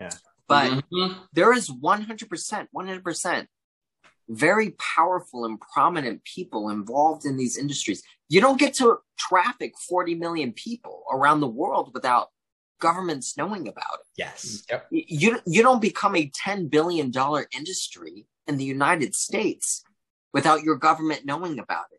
And the only logical conclusion and solution to that is either they know about it or and are paid off because of it, or they know about it because they are the profiteers of it. Yep. I'm more of the latter. I do believe that they are the profiteers of these industries. And that's why they get away with it. And if you look at Epstein, that, that's a primary example of who was um, reeling in these teens. When people say teens, they're talking about as young as 12, 13, Yeah. 14 years old. There's some cases which they were infants. We- We'll talk about that later. Horrible things were done to these children. Yeah. But the reason why they have these industries is because the elites, they, they love the shit, they love the power, they get involved in this, but that shit is also recorded. And do you know who owns those recordings? CCP. Anybody who wants you controlled. They have that as well. Israel So- as well. So the whole Epstein thing was very heavily tied into Mossad, and that you know it's there's a lot of information that kind of indicates that he was he was running a, a blackmail operation. Yeah. you know, you bring these rich elites to your island or into your mansion in Manhattan. You set them up with one of these young girls. You get the pictures and videos of it, and then when you need them to vote a certain way or to invest in this or invest in that, and if they give you any trouble, you could Just always remind them. Just remind them and say, hey, you know, it would be a shame if these pictures or videos that we have on you were to get out. And it's like people, people really think that that is like undoable. Like, like no one would ever do that. And it's just, I, I, I don't get it, man. I don't, I don't. Those Even- are the conspiracy theorists. Right. Yeah. Even look at how the media paints the story when it came out. It was Bill Clinton that flew on the plane. They they worded it in such a way with that Bill Clinton is accused of having sex with underage women yeah. on Epstein. You know what that means? Children. That was a child Underage that women. had sex with. Yeah. Even the term like child pornography, I have a problem with. And I think Eliza Yeah. Bleu, Eliza Bleu has talked about Oh, she's as well. I love and her. it's just we need to stop using this sort of language. Pornography is something that adults do, and we that's a whole nother issue there. But the, the word child and the word pornography shouldn't even be used in the same sentence. It's child rape. sexual abuse material. That's what she calls it. Child sexual abuse material. That's what it is. It's not porn. That's a different. And what people need to understand, and this is like a whole other topic, like sorry if I start choking up, but this is something that really like speaks to me. This what these children go through is more than just rape type shit, which is already horrible. Yeah. The- The things that these people are doing, these elites, because they feel that they, they have these God complexes. Everyone talks about the, the Epstein flight logs. They never talk about this man had fucking shipping ports on his island for kids coming in from the Hades as young as two years old. And they have fucking altars on the island. And there's no record of these children ever leaving. What the fuck do you think they were doing to these children? So I look into the occult. That's one of the things that's always interested me. I don't Yeah. practice the occult, but um, it's a subject that interests me, and You have to be familiar with it. it's a subject that interests. Why do you think that? you know and if i could afford to buy a bunch of weird books about interesting things like i guarantee you people who are obsessed with power and will do anything to get more of it they'll try anything they'll try to talk to aliens they'll they'll try to sacrifice a kid on an altar and and get some powers from baal It- whatever they will they will attempt it and it doesn't matter if you believe it or not they fucking believe it that's what matters is they do they're interested in these things the symbols are everywhere like i don't, I don't there's I don't literally fucking That- altars on Epstein Island. Yeah. Literally altars on the surface of the fucking island. Yeah. What what what do you think that was for? yeah It's not for show. yeah He also had that. That's what I thought was really weird is that uh, when I didn't know all that much about this stuff, I was like, oh, that's conspiracy stuff. not That's crazy. bullshit. But then you start looking into it and you're like, hmm, that's kind of weird. Hmm, that's kind of weird. That's kind of weird. Why is it something that keeps reoccurring? And that's just Epstein. You know, how many of these Yeah. rich fucking assholes have like secret torture, sacrifice dungeons in their fucking homes? And can we verify this stuff? No. I mean, you'd have to you'd have to really investigate and verify 100% that this is happening. But you know, I look at it this way: if some fucking 30 year old nobody like me can conceive of these things right and and can understand that hey you know i could try this or try that to get power or contact some entities and stuff and can understand that people can very well believe these things what makes you think that someone with billions of dollars and all the resources at their fingertips who have these weird dark interests won't actually try this shit I have a source. I have a source for everybody watching this um, who talked about. She doesn't give names, and she doesn't give names for you know the reason. Her name is Anneke Lucas. I, I believe it's A N N E K A Lucas, and she talks about her time. She she was a survivor of human trafficking, and she talks about her time. I believe she entered into the industry when she was 12 years old, and she escaped when she was 16 those numbers may be off, but anyways, um, she talks about how she was raped. She was in Europe, by the way. I believe it was during the 70s or 80s. She, she was raped by the elites, political elites who paid to go here and have sex with these underage girls. But she talks about how it was more than just that. She told a story about how they got to a point where they decided that they didn't she worded it as, this just breaks my heart, that they didn't love her anymore. So they tied her to a butcher block. And they, she describes the butcher block. Excuse me, I'm choking up. It, it, it's stained black with blood. And, and she talks about how she waited there tied to that butcher block for three hours, knowing exactly what was about to come, but it never came. Someone ended up coming in and uh, freeing her and I guess bringing her back into the industry. But what people have to, have to understand is that what these people do to these children, to these underage girls, what have you, it, it goes beyond rape. These people are fucking evil. it's There's not a- just girls There's a really good book too. too, called Yeah. The Franklin Scandal by Nick Yeah. Bryant, which is something that I read before I even heard of Epstein, before QAnon. And it goes into the details of what these people do. There was a scandal in, in the late 80s. It was called the Franklin scandal. You can read about it on Wikipedia. And it was around this, this credit union. It was called the Franklin Credit Union. It was, I think it was in Omaha, Nebraska. And this African American guy, uh, I can't remember his name off the top of my head now, but he went down for it. And what had happened was he was trafficking children from a Catholic orphanage with the knowledge and cooperation of both the mayor uh, and the police chief in Omaha at the time. And they were trafficking kids to DC and to Hollywood.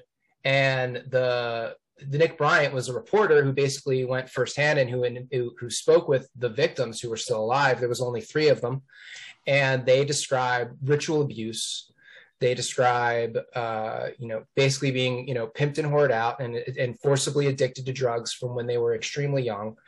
And they describe, you know, taking kids to these ranches out in the middle of nowhere, these like thousand acre ranches, which Epstein had the Zorro Ranch was like it's a 2,200 acre ranch out in Nevada. And they would release the children naked and these elites would pay for the privilege to hunt them down, rape them, and kill them. And you know, some of the children would survive, and they would make them kill the other kids as part of their sick, twisted experience. But this is what the victims describe, and and this is, you know, you can, you know, the way that that whole thing got covered up and dismissed was that they the FBI came in and forced two of the three to recant and intimidated the crap out of them um, until they recanted their story. And there was one woman who absolutely refused. She went to jail for seven years. While she was in jail, she got her uh, her her lawyer her her juris her doctorate in law in law, and she was able to fight her own conviction and eventually get out and have a happy ending. But you know, these are the stories that are coming out from the victims, and it, it it's really important that we just consider them and up to this point in time, too many people have just, ah, that's not happening. That's crazy. You know, that's conspiracy theory.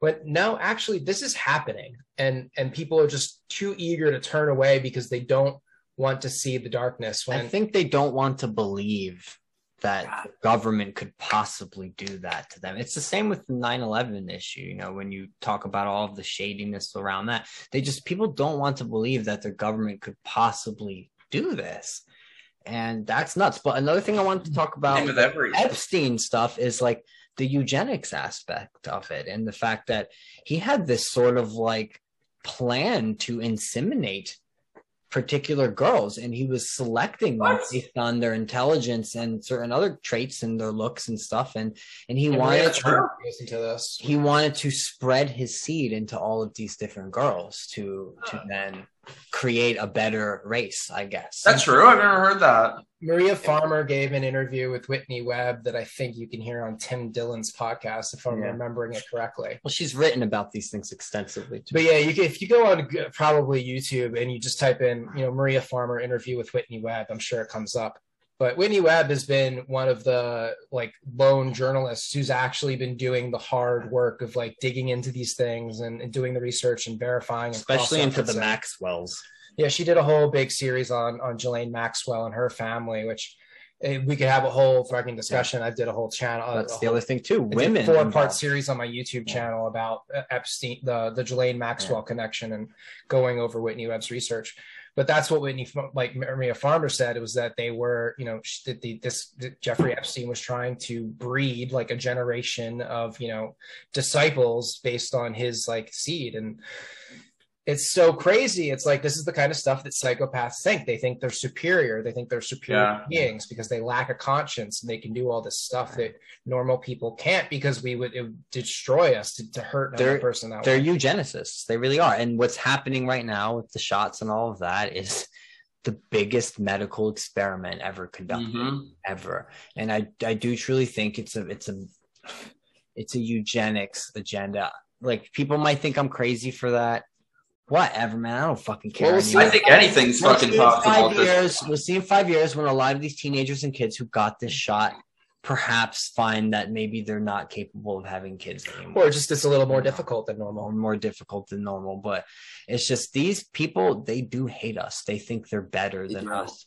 And, you know, like people like my mom, I mentioned her earlier, you know, she has cerebral palsy. And like in a different time, if she were born like in the early 20th century when you when eugenics was all the vogue, there would have been cause to to sterilize someone like her and stop her from having kids because they would have looked at her and been like, Well, no, you're gonna have dumb, retarded kids or something. And that happened in this Yeah. country. and then I wouldn't exist, you know, and all my beautiful paintings and stuff wouldn't exist. So it's just like I'm like living proof that these people are fucked in the head and they're wrong, you know. What people So- are thinking of- But I think no, everyone deserves to be alive and to live. And even if if you have a condition that that's fucked up or whatever and makes your life more difficult, or whatever, you deserve life just as much as anyone else. And no one should be able to tell you that you can't give birth to someone or you can't start a family or something. And maybe there's risks to that. And if the condition you have is like a genetic thing, then yeah, then you weigh those options. But cerebral palsy is not genetic. They didn't understand that back then, so they wouldn't have really cared. It's something that happens from trauma in the womb, so it's not a genetic thing you pass on. But they wouldn't have cared. They would have saw her. They would have been like, "Oh, well, she's slow.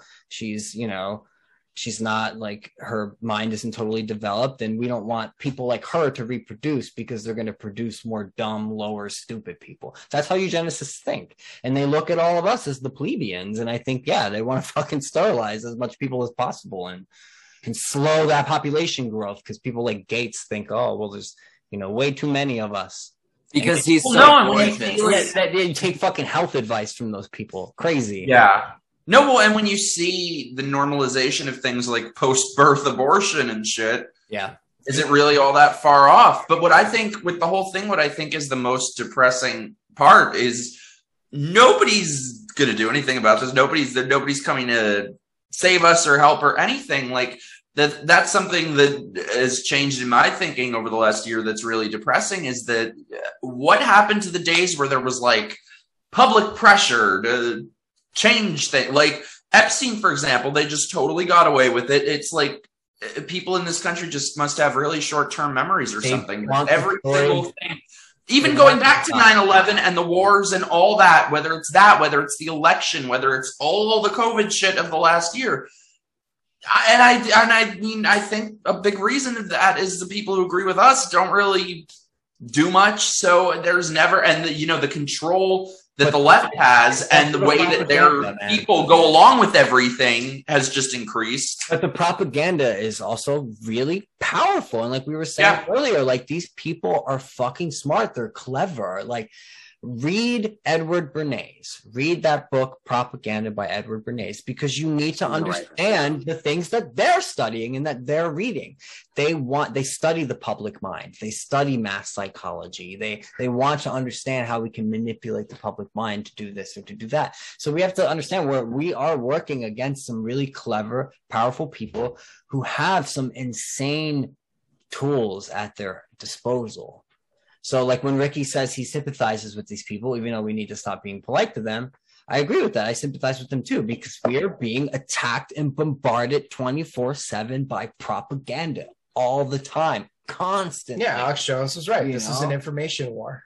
constantly. And So, we- And I- right now, just by having this conversation, we are dropping info bombs into the hive mind by saying what we believe and and having an open discussion and not being afraid of you know what someone's going to think or what they're going to say about it or whether or not we're going to be canceled because that is powerful. Like Yeah. there's a power in being a, in being willing to speak the truth as best you know it. You know maybe we, we don't know everything. You know we don't know have you know the exact understanding but there are things that we know that are true. And be by speaking them i think there's a lot more power in that than we realize and and you know we give people the courage possibly to be willing to investigate these things and and to speak about them you know whether it's you know one on one to a family member or whether it's you know on their twitter thing or their youtube channel or whatever it is and i then they're they know it and they're afraid of it which is why they're clamping down and trying to censor us every Yeah. time we pop Right. up with it they want they want the Epstein story to die. That's for sure. They they want to bury it. And one of the reasons I think that, and it's similar with the lockdowns, why they because politicize epstein isn't the only Yeah. one. Well, no, it's it's the kids. It's the kids. It's like when you really if if you enough people understood the gravity of this situation children as an issue w- that would have the capacity to unify people across the political spectrum across race across sexuality. Most people who are good people want to protect kids i think but that's why such a big thing that they're doing is getting kids with the masks with the yes. gender bullshit yes yeah Absolutely. And that's where Oh, if more people understood this, it's the type of issue that could unify people against the system. The same with the lockdowns. If more people understood that the lockdowns fucked everyone, mm-hmm. and it would unify people. So what what did they do? They politicized it. They made it seem like, oh, well, if you protest BLM, you're a lefty. If you protest the lockdowns, you're a crazy conservative baby hating, killing, fucking whatever, grandma killing Nazi. And it's just and this is my white pill for the evening. Wait, what's the fucking white pill? The white pill is good news. Is good what? News. Good news. Oh, there's good news. Oh, good. It's supposed to give you hope. I, I, am sorry, I can't keep the pill straight. It's, like, it's not going to be pretty. It's not going to be pretty. I think these motherfuckers seriously underestimated human nature when it comes to children. I think that is ultimately what is going to when so I believe shit is going to get really ugly. And the reason why shit is going to get ugly is they're going to start pushing shit on our kids. They already whether are. it be the vaccines or the mask mandates. They are. When they really start hunkering down on it, you're going to see Mama Bear and Papa Bear really kick into action. You're going to see some crazy people do some crazy shit. And you know what? It's going to be horrible, but the things that they do will be justified yeah. because they're going to start coming after your children. My and that's dad, exactly what. that's why they're coming after the what was that? My dad feels the same way. He thinks, you know, this next round of mask mandates when school kicks back in, that people are going to stand up in Jersey. And, you know, I agree with you to some extent, but I also had to, you know, warn him and I'll warn you too. Look back in Nazi Germany, lots of people who saw what was coming went to their families, went to their friends and warned them and they told them. And and maybe they thought they would listen and that when it finally got to that point, they would they would make the decision to leave, you know, or to fight back.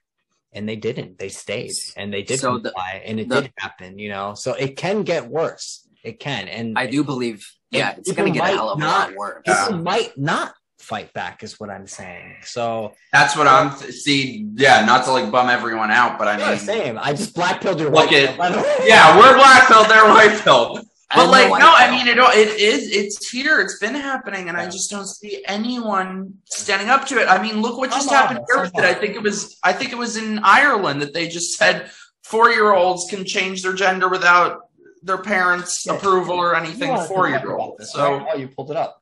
Brent already has the story pulled up. No one and no one's done anything. So I think the I think for a lot of these people, the propaganda is more powerful than no, human no. nature, than their love for their children, than anything. I disagree. The story. I, I want them to keep pushing that. I want them to push that. I really want them to push for the Mac or vaccine passports. I really want them to push for kids being forced to get vaccinated. I, I do. And you can call me a horrible human being. No, that's a good point. I really want you to push us to that point. I really want you to drive people insane I get where you. they feel that the only solution is going to happen anyway. to fight against you. Yeah. It's going to happen either way. I, I want you to push. That's a good point. I think what you mean is it might that might be the only thing that wakes some of yeah. people up. That is the I, only I, thing, darlings. Yeah, it is the only thing. In electricity, there's this thing called. See, I hope you're right because I feel like that. Oh no! You know, I went to. I've gone to two different demonstrations they've had now in New York.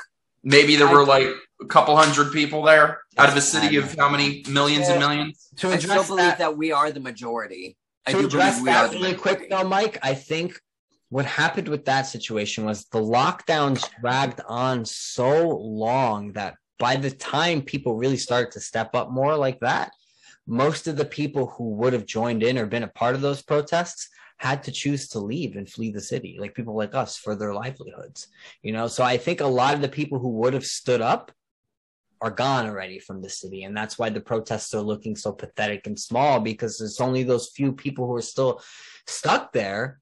They can't leave. But it's still a city they of what, like 10 up, million? And they, and they want to No, fight I to the last right. breath. It's you know? there's still there's still 10 million people there, yeah, and true, true. there should be enough More, people yeah, to turn out, especially when you see the There turnouts for like BLM and stuff. Like yeah. Mhm. it's, it's like they had you know thousands and thousands of people flooding the street night after night. Hundreds of thousands. and there wasn't there wasn't anything like that when it came to the the lock, protesting the lockdowns and protesting the mandates and doing all that stuff. It's because look, the media, the propaganda, like I said, is so powerful that it convinced those people that if they stand up for that, they're going to be labeled this, and they don't want to be Well, then labeled. just- we have Yeah, but still, there are still, regardless, tens of millions of open Republicans, open Trump supporters, and they do nothing. yeah, no, I, I agree with you, and I think the points you make, and that's and why our voice are is so powerful. you know? And that's why what we do is so feared by the big tech Yeah. elites and why they have to censor us why and they keep us censor on us, they keep banning us, and to ban us from Facebook, you know, to ban to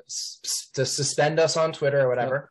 Like that's they they they know. They know that we are, you know, for lack of a better word, influencers. Yes, we have the power to change hearts and minds. And even though that's not my goal anymore, it is happening. Like I think you meant, Brent, you mentioned it earlier that by speaking up and doing what we're doing, it does help give other people the courage to do it themselves. And it's true. I've had people who were sending me messages for the whole last year, and it pisses me off, but I get it.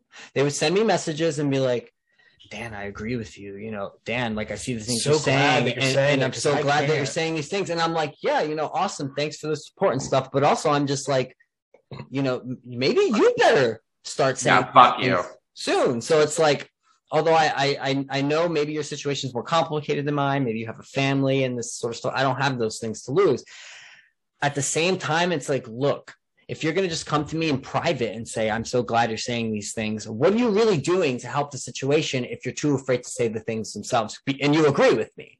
So I have changed a few minds, though. I have had certain people who said these things in private to me and eventually did get to that point where they were like, I, I finally said something, you know, and I lost a friend here or someone attacked me there, but they're like, wow, it feels so good. It feels so liberating that I that I finally spoke my mind and said what I truly felt. So we are making an impact. It is working. I'm gonna And make a cigarette real quick. and that that's that is why that is why the censorship is so God, I want to say. heavy on people like us. No. We seem like nobodies. Like our platforms are like tiny. Like who the fuck's paying attention to us? Because they ban us every fucking time we start growing. What they want to do is they want to nip it in the bud. They want to stop us before we bloom because it's easier. Once we have a platform already, and once we have a lot of people already paying attention to us, it's much more difficult to silence someone like that. They can, and they have done it. You know, James O'Keefe, there's plenty of examples. I don't know if they silence them, but they certainly will Right. remove you from here and remove you from there and try. But it's much harder to do it reach. for good because look, Project Veritas was able to get people to follow them on Telegram and to follow them in these other platforms. They had enough traction to be able to still get that support elsewhere, even though they were removed from like Twitter, for example. Whereas people like us, you know, with only a couple thousand followers, like Mikey hit what, like it was like 10,000 and they removed you. It's that's a lot, but it's still a relatively kind of small platform. We're still people who are kind of coming up in this giant conversation and it's much easier to nip it in the bud to to cut us down before we even have a chance to become something and that's why they target people like us because they want to stop it from growing you know Well, that's why And um, to be strategic. yeah, never, never underestimate this right now. What we're doing. Yeah. I, I think people they shit on shit posters. What Yeah. we do. Th- This is this is a battleground. It It's really is. yeah we What said- you do is you push out information, you push out ideas. That's the dangerous part. You're pushing out ideas. And right. everybody absorbs those. And um that is an important battleground yeah to talk about. There's different And- ways too you know? I'm staring at that fucking cigarette. Dude, I want it So- so, so I'm gonna, I'm gonna bring up an example here because there's different methods to Wait, do we want to do we want to go back and talk about these four year olds in Scotland? Well, I don't want Oh. to touch the oh. subject because I, I kind of want to riff on this a bit, but you know, like the shit posting and, and that sort of thing. There are different methods to this. You know, sometimes you need people like us sometimes who are going to be more abrasive, we're going to be more loud. But you also need people like Christian Watson, for example. And I was chatting with him earlier today, you know, and he He's said great. Do you guys know Christian Watson? Mikey knows him. Hell yeah, I love Christian Watson. So he was saying, you know, like I love what you guys are doing, and I admire you. And I was like, yeah, the few the feeling is mutual. And he said, you know, I don't feel like I'm worthy, but thank you. And I'm like, dude, you are worthy. Like I don't think you understand the impact you're having, and you're sticking your neck out, and you're having these really important conversations. Don't underestimate the impact of that.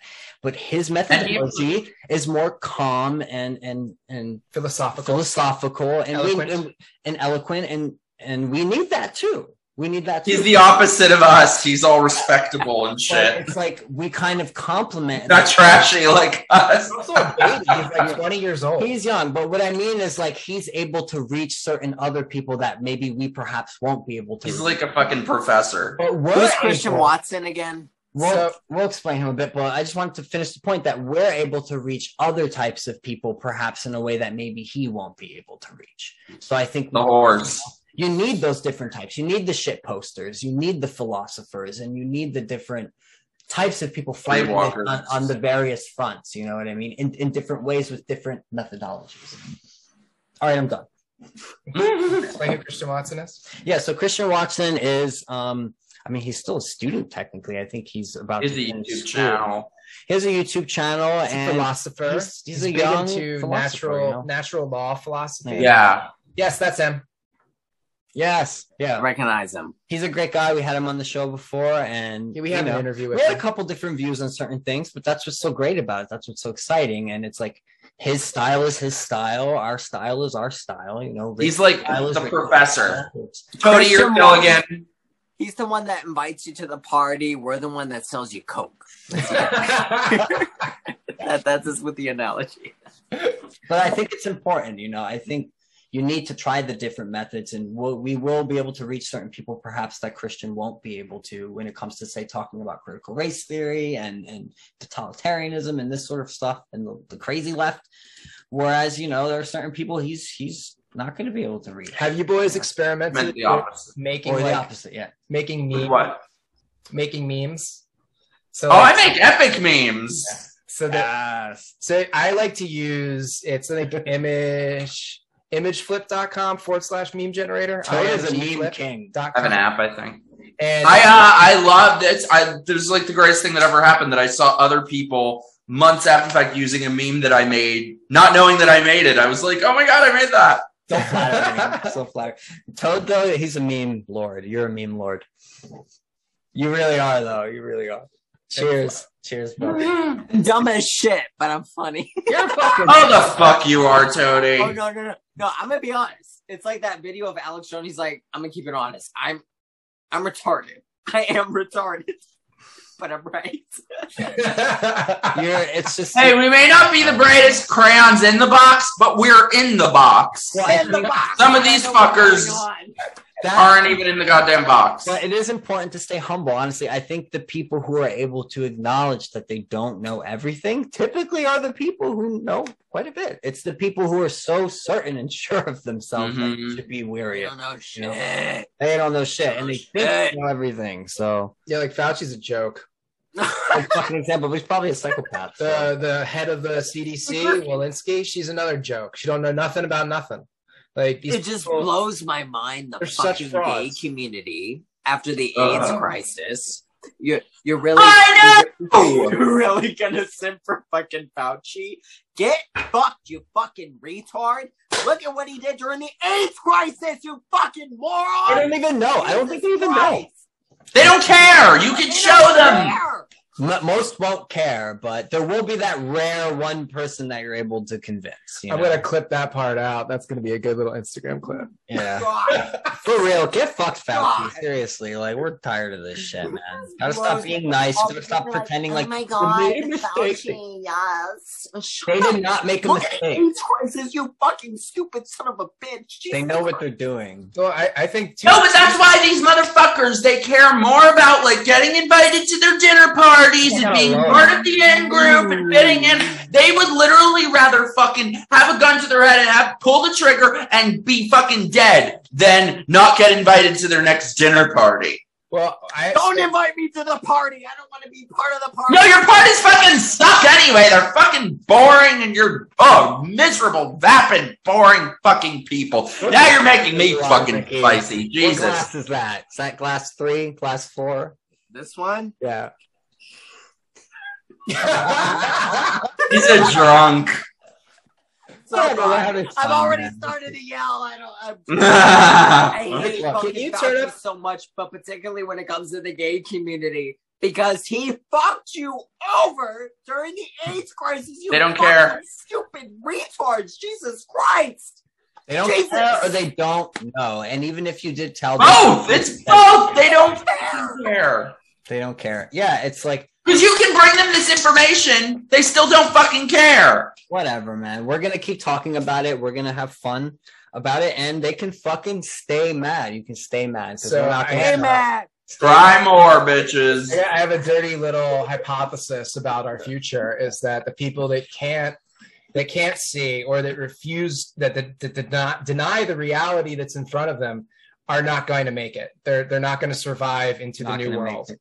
And we're going to The see new world. What were we in the fucking zombie apocalypse? It's new well, world. whatever whatever it is, I don't know what it is, but I feel like we're going to see, you know, large numbers of humanity not be able to continue into the future. We'll see. And It's not looking nice. when when that happens, you know, like people like us that saw that that saw reality, that were able to make decisions based on what we were seeing, that knew the truth and were willing to speak the truth. I feel like we're going to inherit the earth, and that's just the way it has to be. And and, and it's mm. tragic and it's sad, but I think that's part of the evolution of Yeah. humanity.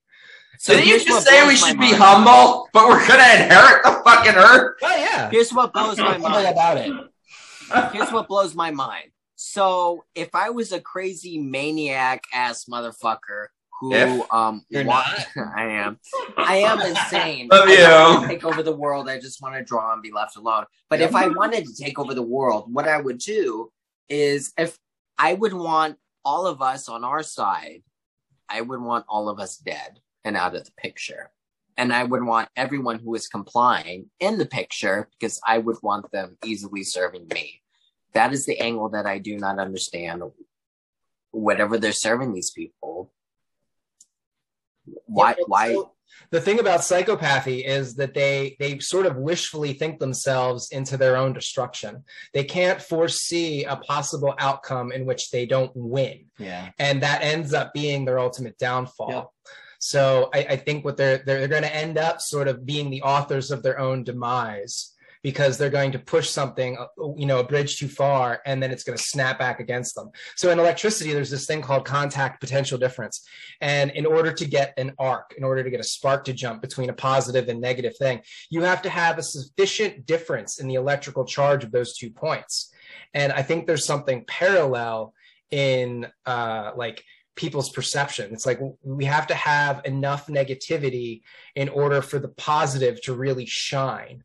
And I I think that we're seeing that growing negativity because the psychopaths and, and the dark side keeps pushing it and we haven't had them push it enough yet for the for the positive spark to really shine through Yeah. uh, and so I, I but i think we're going to see that in our lifetimes and when it happens it's going to be a spark it's, It's, going to be, be, nuts. crazy. man. It's gonna be nuts. No, That's, hopefully that's they're what I'm saying. They're underestimating human nature. yep Wh- When they're, especially when they start coming after our kids, you're gonna drive these people crazy. You might. You're gonna drive them But they crazy. have been going after our kids. They have, nobody's so- done Not anything. like I'm, they have, I'm kind of not in the like they're middle gonna with see. this. You know, I'm kind of like I understand Mike's perspective, and I'm not too hopeful. I want to be wrong. I want to Like, be wrong like- too, and it's like, but I get you because it's like this has gone on so long, and we've seen so many people just go along with it and comply. And obviously, it's different from state to state. But like, I'm speaking more from my experience of just like New Jersey and, and New York, for example. How like they announced mask mandates again? Why aren't there protests on the streets that that they're gonna mask your kids again for another fucking school year? It's just like there should be. So No, and that's the thing for I'm, me. I'm hoping we're wrong, and I'm hoping, and I'm not hoping for violence. Obviously, I hope this doesn't play out in that way. Although it probably will. I'm not gonna hold my fucking breath, but I'm hoping we're wrong and that he's right. And I'm hoping Ricky's right, and that this does push Oh. people to the point where they finally it clicks and they realize, oh shit, we need to step up now, or our kids aren't gonna have Oh. a fucking future. No, but I think I'm right. That that's where I'm right, and that's the part that you need to edit out. You need to edit It, out. it's gonna come to violence. Yeah, it might, man. It, it's gonna come to horrible, horrible, horrible Just look at violence the patterns. because they're gonna push people Yeah. to this point where you're now threatening their children. You're not gonna be able to rationalize with them. They're gonna fucking kill you and drag you into the streets and beat you to a bloody fucking pulp. Is exactly what's gonna happen, and you're gonna deserve it. And I hope that happens to you. And I look forward to it. I really look forward to it. That's why I'm really hoping that they push for the vaccine passports. I want you to push for it. I really want to see it. Go for I it. really want you to require it for school. It's I really want you trying to to See, I I just disagree because like if it I mean I hope you're right, but if it were if it were me and I had a kid, the moment that they told my fucking two year old or three year olds or four year olds, you might be transgender. You might hey little boy, you might be a little girl. I'd break their fucking neck. Like if they ever tried to come near my child with that fucking muzzle, that that goddamn face front or mask, I would break their goddamn arm. But nobody's doing that, and they've been Because they're doing this shit for years. This is new. something. Yeah, Because they're not not stabbing your child with something. but Mikey. dude, some- I really want them to. They are now. They I want you to. I really want them to threaten you. I do. I don't care if I look like. But a by then, all the kid. parents will I be programmed that there's nothing wrong with it. It's nuts when the kids a, start dying, a lot of- realize. a lot of parents are voluntarily Yup. allowing their kids to be stuff. A lot of them. stuff. All you need. Oh. All you need is a small minority. What people don't understand: the American Revolution. Do you know how many, how much of the population fought that? I think it was three, right? It was thirteen percent. Thirteen percent. Thirteen percent of the population fought that. Yep. all you need is to piss off that much of the population in order to where they don't give a fuck anymore to Yeah. where they start doing this shit. Because you know what happened? That 13% of the population, do you know what they did? It was them at the dinner table looking across at their wives who they knew were going to be raped by the British Army, which they did. It was their children who were going to be living under tyranny if the British won. And they said, fuck that. I'm going to fight this shit. I don't give a fuck if I seem unreasonable. I'm going to kill your fucking ass. I really, I, they're going to take me off the air for this shit. Maybe I'll get arrested. I don't care. I really, I'll bail you out, babe. I, I, I truly hope that they push us to this point. I really do. I really want you to push us to this point. Yeah. That is the only point that people are going to respond to. But- that is human nature and that is self preservation and that is preserving your family when they start threatening your family. So here's my they push you to that But point. I think that's why I think though that we are all like uh, overly privileged Americans that people just want their comfort so much beyond human nature, beyond anything. That I don't think. I hope you're right, but I mean, I I don't think you know. If you look at the last year, I mean, the things that have happened have been so egregious and so fundamental. Yeah. Steal, oh, stealing an election out in the open, and these people. They say the quiet part. They're not shy about it. They brag about it in Time fucking magazine.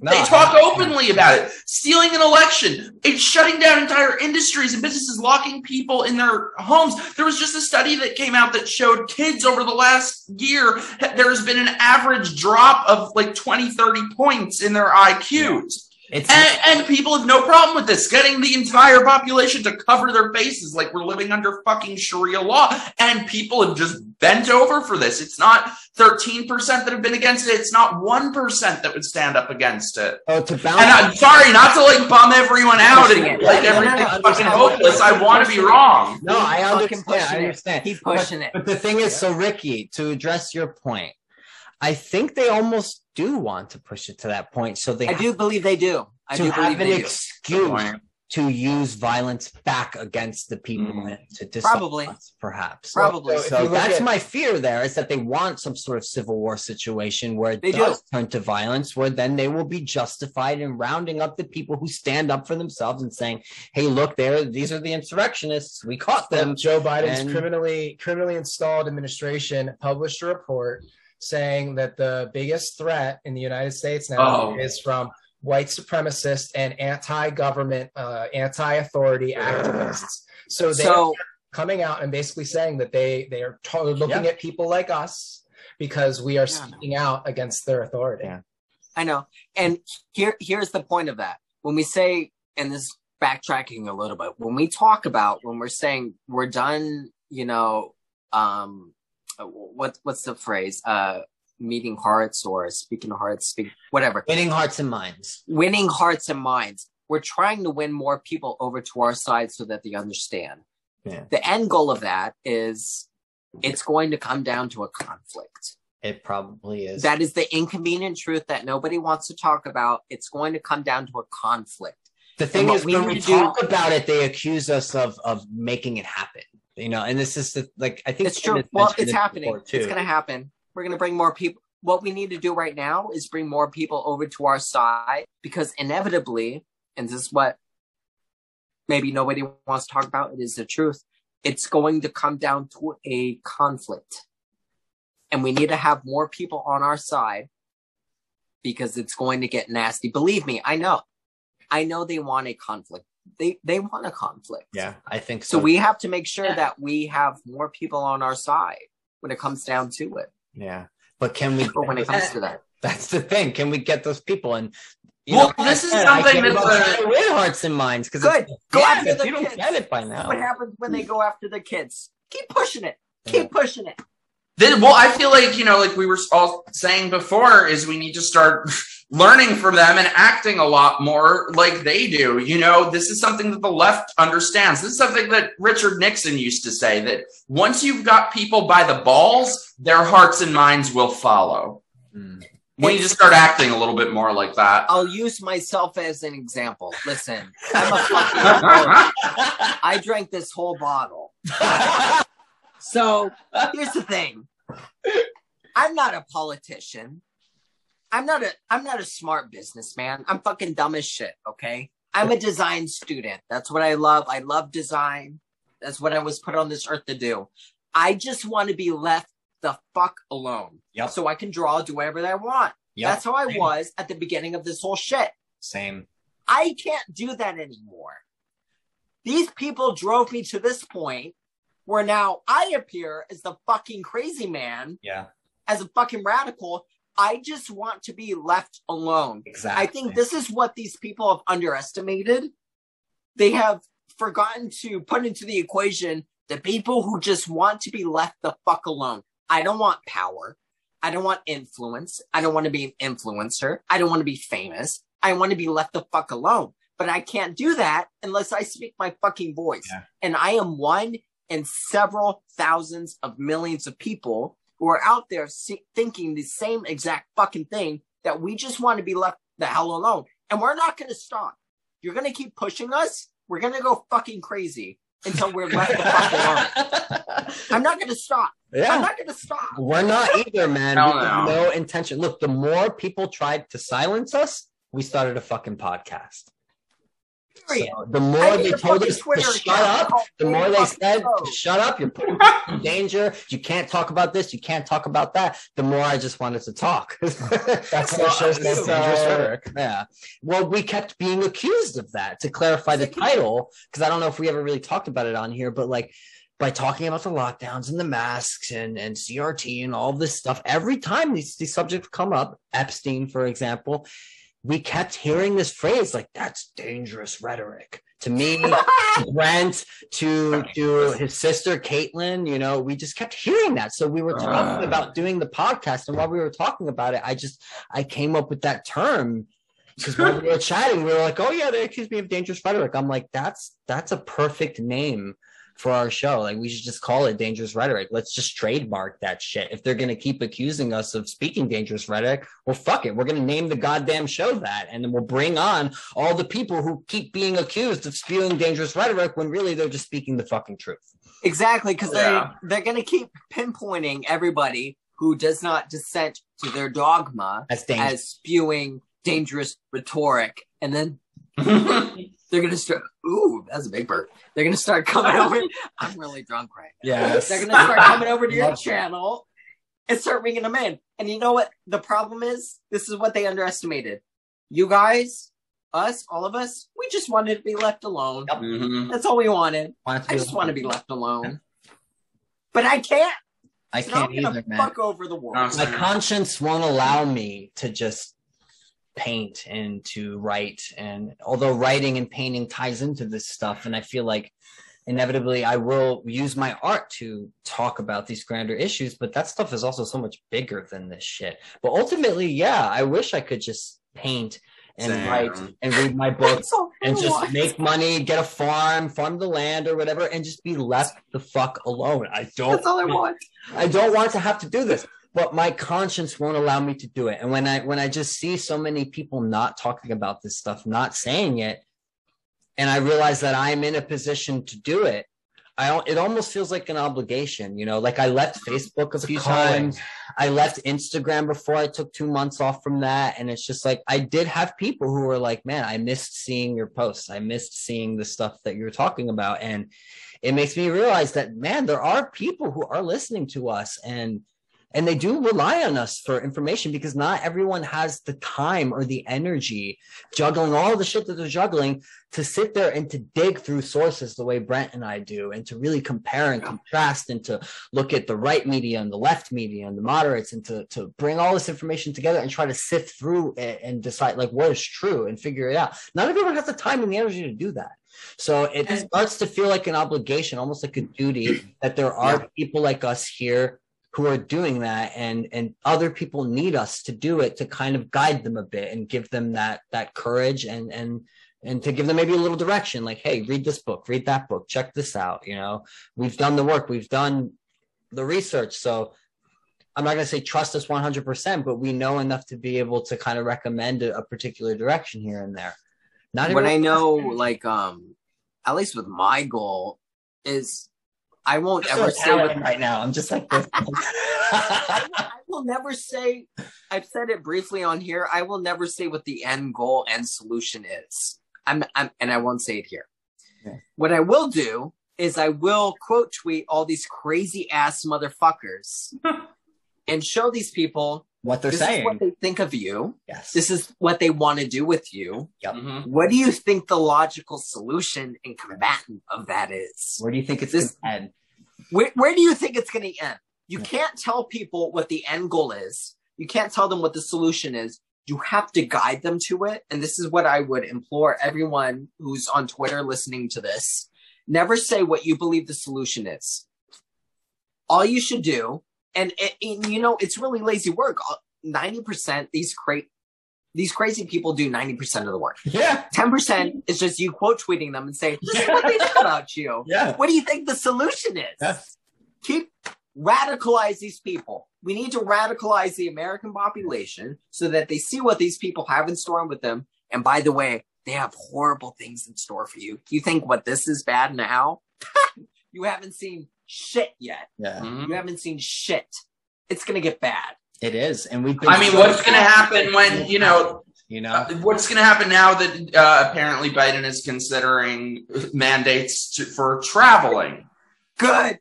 Do it. Do it. I love it.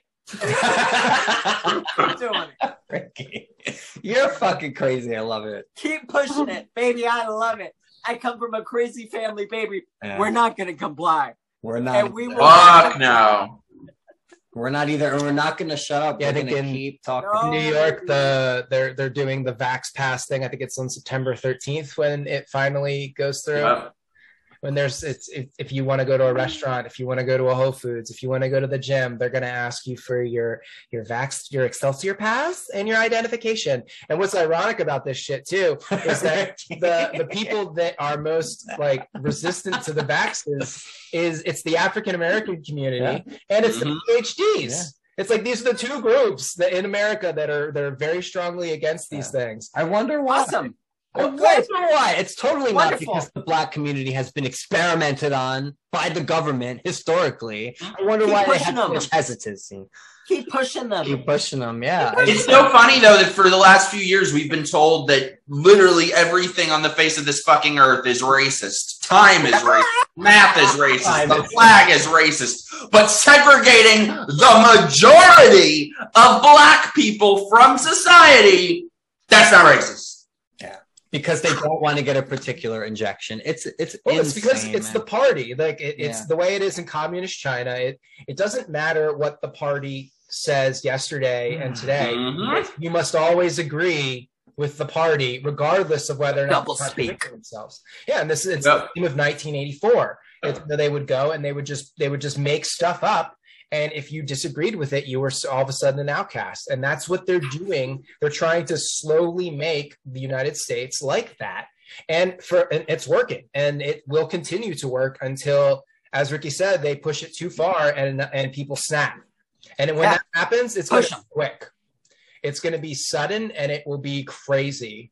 it, Yeah. it will it will not be something i see a lot of people talking about online they're like what what is the what's the line when do we start organizing i think you will know what the line is when we don't discuss it and people just instinctively react to it and i'm talking about horrible shit when they start doing it when they start pushing people to the edge when they start doing this shit I won't talk about what that shit is. It will No, I be instinctive. we, we can and I really want to push us to that point. We can make educated guesses of what that shit is. Woo! Study history. Study history and think about the That's all you stuff- have to do. think about the stuff that these totalitarians of the past and psychopaths in power were able to get away with with the technology they had back then. So mm-hmm. only think about now with the technology they have now, what they would be attempt, you know, be able to do. Look, we're gonna have fucking robots on the street patrolling soon with the police. And I've been talking about this for over 10 years. I was talking about this back in 2010 when DARPA was first developing the goddamn dog robots. I was like, look, watch, these things are gonna end up on the streets. And it's already fucking happening, man. And when when is it gonna get to a point where they strap a gun on one of these things? And that's what's patrolling the streets now. It Oh, sounds nuts, but look at what we're in right now. Look at this like digital metaverse shit, NFTs, you know, the fact that we're having this conversation and we've never even met you fucking guys in person. We are in We all Gotta change that. we're in the digital sphere. It's already happened, you know. We are already in this sort of dystopian science fiction fucking world. And it's not fiction anymore. It's becoming a reality. And it sounds crazy and it sounds conspiratorial, but it sounded crazier 10 years ago when I was saying it. Now I'm not looking so crazy. Now I'm looking, I have people who've told me, my aunt was telling me, like, Dan, you've been talking about this shit for years. And it's like, fuck. Well, have you wanna see, like- shit for years, but I didn't actually think it was like gonna happen, you know? Like, I mean, look at Australia. Did you guys hear about there was a guy who was put in a mental institution against his will for having a different opinion about the lockups? I mean, they're arresting conspiracy theorists who they think might say bad things before they've even said them. So it's not it's worse than Minority Report because it's like Minority Thought Report. Ricky's like, yes, more. Good. do it. Yes. Yes. Australia is only like maybe six months ahead of us. And look, what it comes down to though, they're dis they're disarmed. That's what it comes down to. That's why I'm Mhm. able to go on Maybe this it's just long. me. I come from a family of very mentally ill people who are just fucking crazy. Damn! I love it. Same. I love this. Keep pushing me and everyone along, like people along with my family who are like my family, which is everyday people. Keep pushing us to this point. Yeah. I really want to see it. I genuinely want you to do this. Keep pushing it. It's the phrase Keep try me, pushing us to bitch. I love it. Yeah. I love it. Try me. I think you're Try right. me. I've got nothing to lose, baby. Yeah. Same. care. Mhm. Uh, They've already taken everything away from Yeah. From a lot of them. I them. can't even draw anymore, bitch. Fucking I try had- me. I had a had a nice little Airbnb Ricky's business in New York, and it was gone.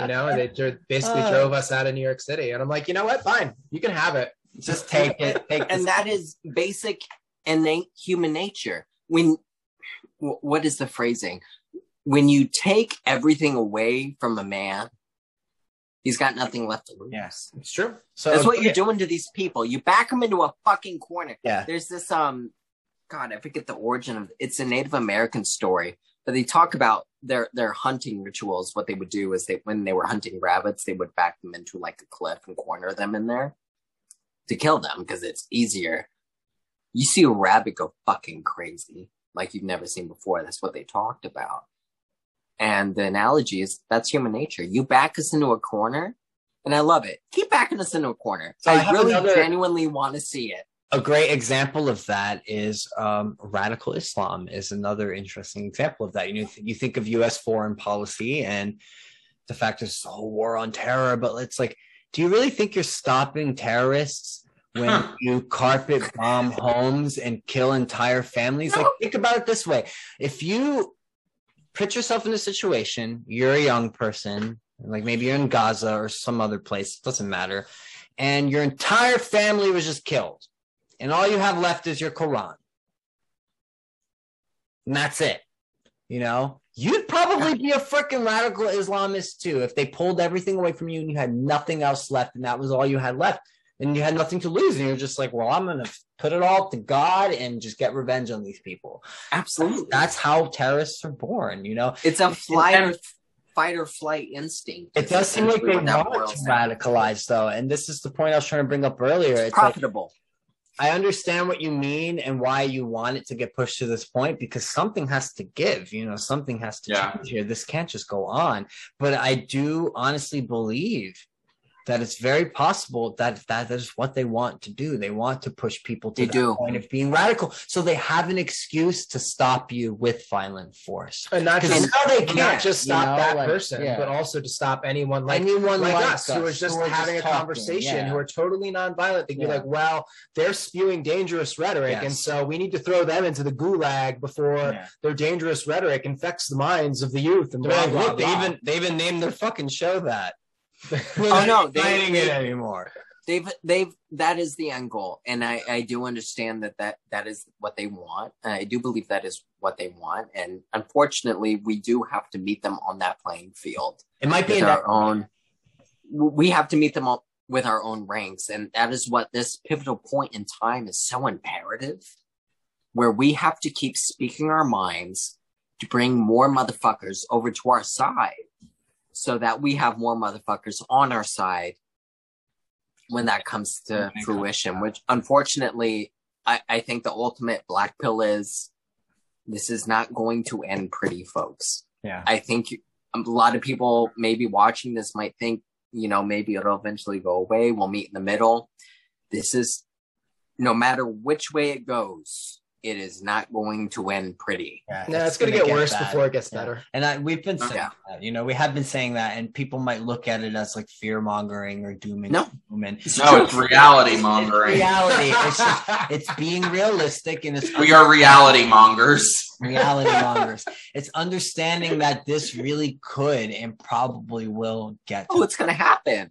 and when it does, you know, be prepared, and whatever the fuck that means. And I don't even you. know if it's so much about bringing people over to our side as it is like just really like meeting people that are already on our side. Like like what we're doing here is what we're we're connecting, you know, and Yeah. and I think there are a lot more people that you know maybe we're geographically separated or whatever, but ideologically we're already in alignment, and just by discovering one another and interacting with one another and and sharing our minds, I think we're we're forging sort of connections now that will be important later on.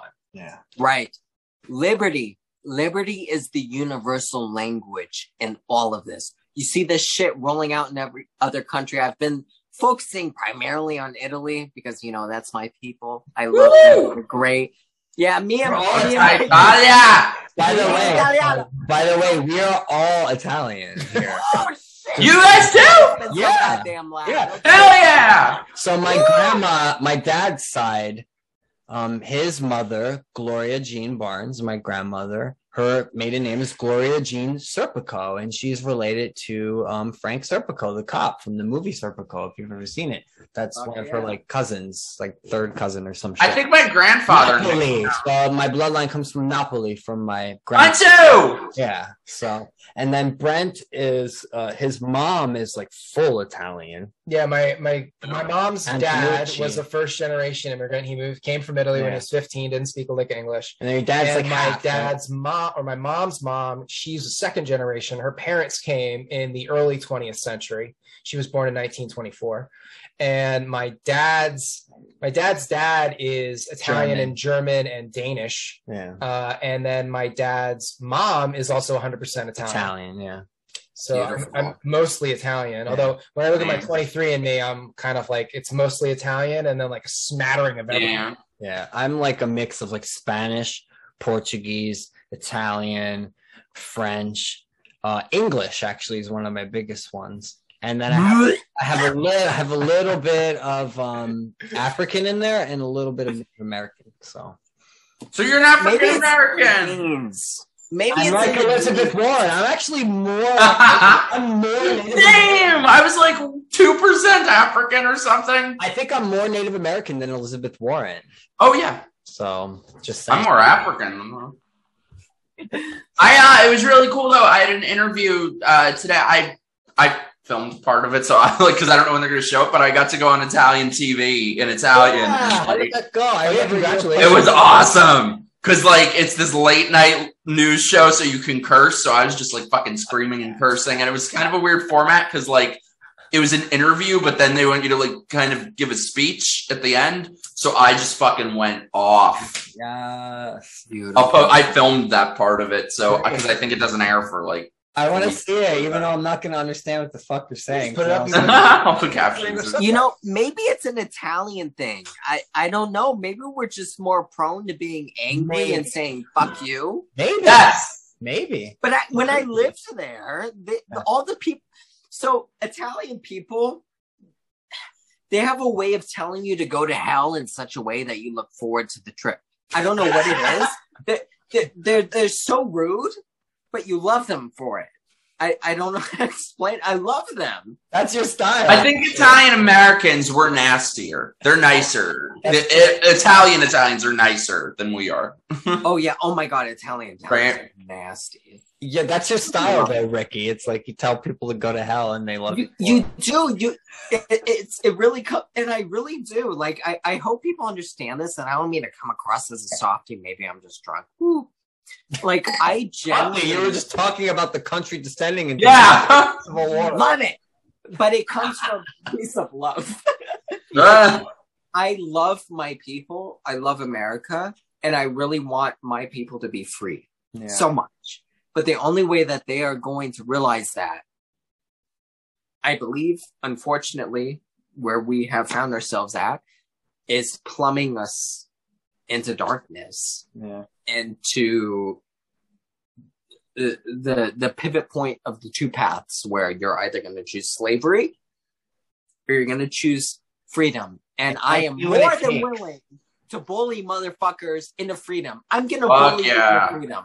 Yeah. i don't care. But I you think want to call me a bitch? That's fine. I'm going to shove you over to that side. You can bitch about me later. I don't care you're gonna be free. I want my people to be free, and I don't care if I'm a fucking asshole about it.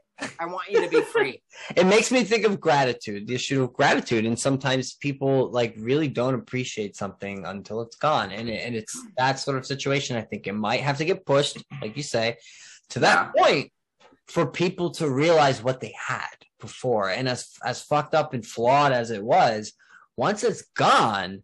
And they realized that it really was truly something like special and, and unique, and that we should have been building upon it they're gonna they're gonna understand, and that might be what it takes to get certain people. And to I hope so. This republic is I don't know. so- I, I'm not hopeful, man. I, I so I am leaning. no, same. I'm This leaning a little Republic bit is- more. I hope you're right. Mikey's direction, where it's just like I don't know if I'm hopeful because I I've seen too many examples of people bending a knee throughout history and Mhm. just fucking giving up. And Forget throughout history through the last fucking year.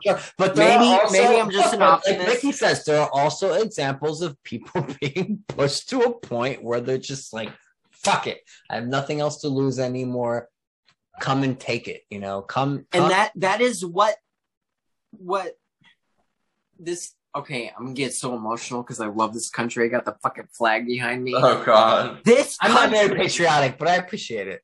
this country was founded on people who just wanted to be to be left the fuck alone that's what this country was they just This wanted to be left the, the hell alone we took on it was a bunch of farmers businessmen entrepreneurs carpenters smiths who just wanted to be left the fuck alone. Yeah. And they took on the most powerful empire in the world At the time, and won and won twice.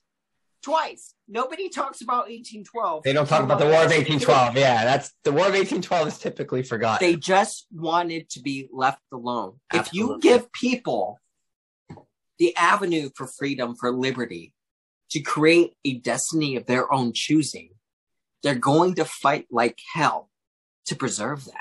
And that's what the founding of this nation was. I think we've drifted a lot away from that. I think that spirit is very much so asleep. It's been asleep. I won't say it's asleep now. I think she's waking up a little bit yeah. because she's pissing people off. this was the first experiment in human history of of self governance, and that is beautiful. Yeah.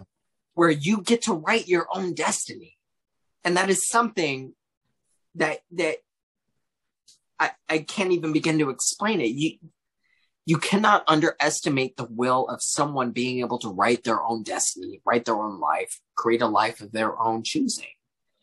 And once they experience the taste of that, they will surrender nothing to preserve it. And that is where I believe these, these crazy ass, satanic ass authoritarians think if I bully you in submission, you're going to comply. Granted, there's going to be a lot of people who comply And they are. Well, and they are. But all you need is that 13% of the population to be obnoxiously uncompromising, just fucking assholes. I'll settle for one percent at this point. Just 1% who says, I'm not going to surrender anything. Fuck you. yeah. I want to write my own destiny. I want to create my own life. I want to create a destiny of, of my own choosing. I'm not going to surrender that at any cost. Fuck you. and you've left me with nothing else to lose. So, you know what? If worst comes to worst, I'm going to bring you down with me because I fucking hate you. yeah. No, I, I think agree. that is what I these- agree. That is the situation that these people have created, and I love it. I fucking love it. Look, I you, love you, you have it. to you do have to be uncompromising in these Uncompromising. I agree with that. And Asshole. you have to be willing to say if it comes to the point where you're gonna try to put me up against that wall and put a bullet in my head, that's mm-hmm. what you're gonna have to do to stop me. Because I'm not baby, baby, I'm gonna bring you down with me. Yeah. If No, yeah. it comes down Yeah. I, I can't I love that one of my favorite tweets that you put out was um it was like this like face reaction and it was like it's like me when they're reading uh my banger ass tweets to me during my gulag Yeah. thing. that one cracked me the fuck up. That's true. That's what it's gonna come down to. You know what? I hate these people, Hey, and I would. If worst comes to worst, if you're gonna bring me down, okay, I'm gonna make damn sure you're coming down with me. And I'm bringing you down. Well, Tom, Thomas Jefferson said that the tree of liberty must be, be refreshed from time to time with the blood of patriots and tyrants. Oh, that's radical talk, Brent. well, but radical extremist. That's- That's dangerous rhetoric. dangerous. One of the founding fathers of this nation, and and the third was it third president. I think he was the third. Jefferson, yes. Third. Um, yeah, he's got this. I was Yeah, actually Adams was second. I pulled up the if you actually pull up the the letter, so that quote comes from a letter that he wrote in 1787 to William Stephen Smith, who was the son-in-law of John Adams, and he he wrote this letter, which is actually like when you read it, it's really dangerous rhetoric. Not just that one part. Like he says stuff like, uh, where is it? The people cannot be all and always well informed. The part which is wrong will be discontented in proportion to the importance of the facts they misconceive. If they remain quiet under such misconceptions is a lethargy, the forerunner of death to the public liberty. We have had 13 states, independent 11 years. There, there has been one rebellion. That comes to one rebellion in a century and a half for each state. What country before ever existed a country and a half without a rebellion? And what country can preserve its liberties if their rulers are not warned from time to time that their people preserve the spirit of resistance? Let them take arms. The remedy is to set them right as to facts, pardon and pacify them. What uh, signify a few lives lost in a century or two? The tree of liberty must be refreshed from time to time. The blood of patriots and tyrants. It is natural ma- manure. So, like, I mean, that's that's some radical shit right there, and that's on It's true. Yeah. It's It's I mean, true. he literally says, "Let It them is take true. up arms." But people are so afraid of talk like that, Yes. you know, because we've been we've been cowed and we've been such, you know, we, we've been packed in these comfortable little like bubbles where everything is just provided for us. And you know, it it can't last. It doesn't last.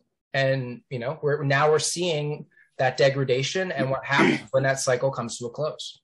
And this is where I think where we need to put the clause in. So once they put us all on trial for the Gulag trials and put us up, up against the wall, I am fighting for everybody's liberty to marry whoever the fuck you want. I don't care. Marry whoever you want. Marry as many people as you want. I don't care. If it doesn't affect my life. You want to be a transgender? I don't give a fuck. yeah. Not my business.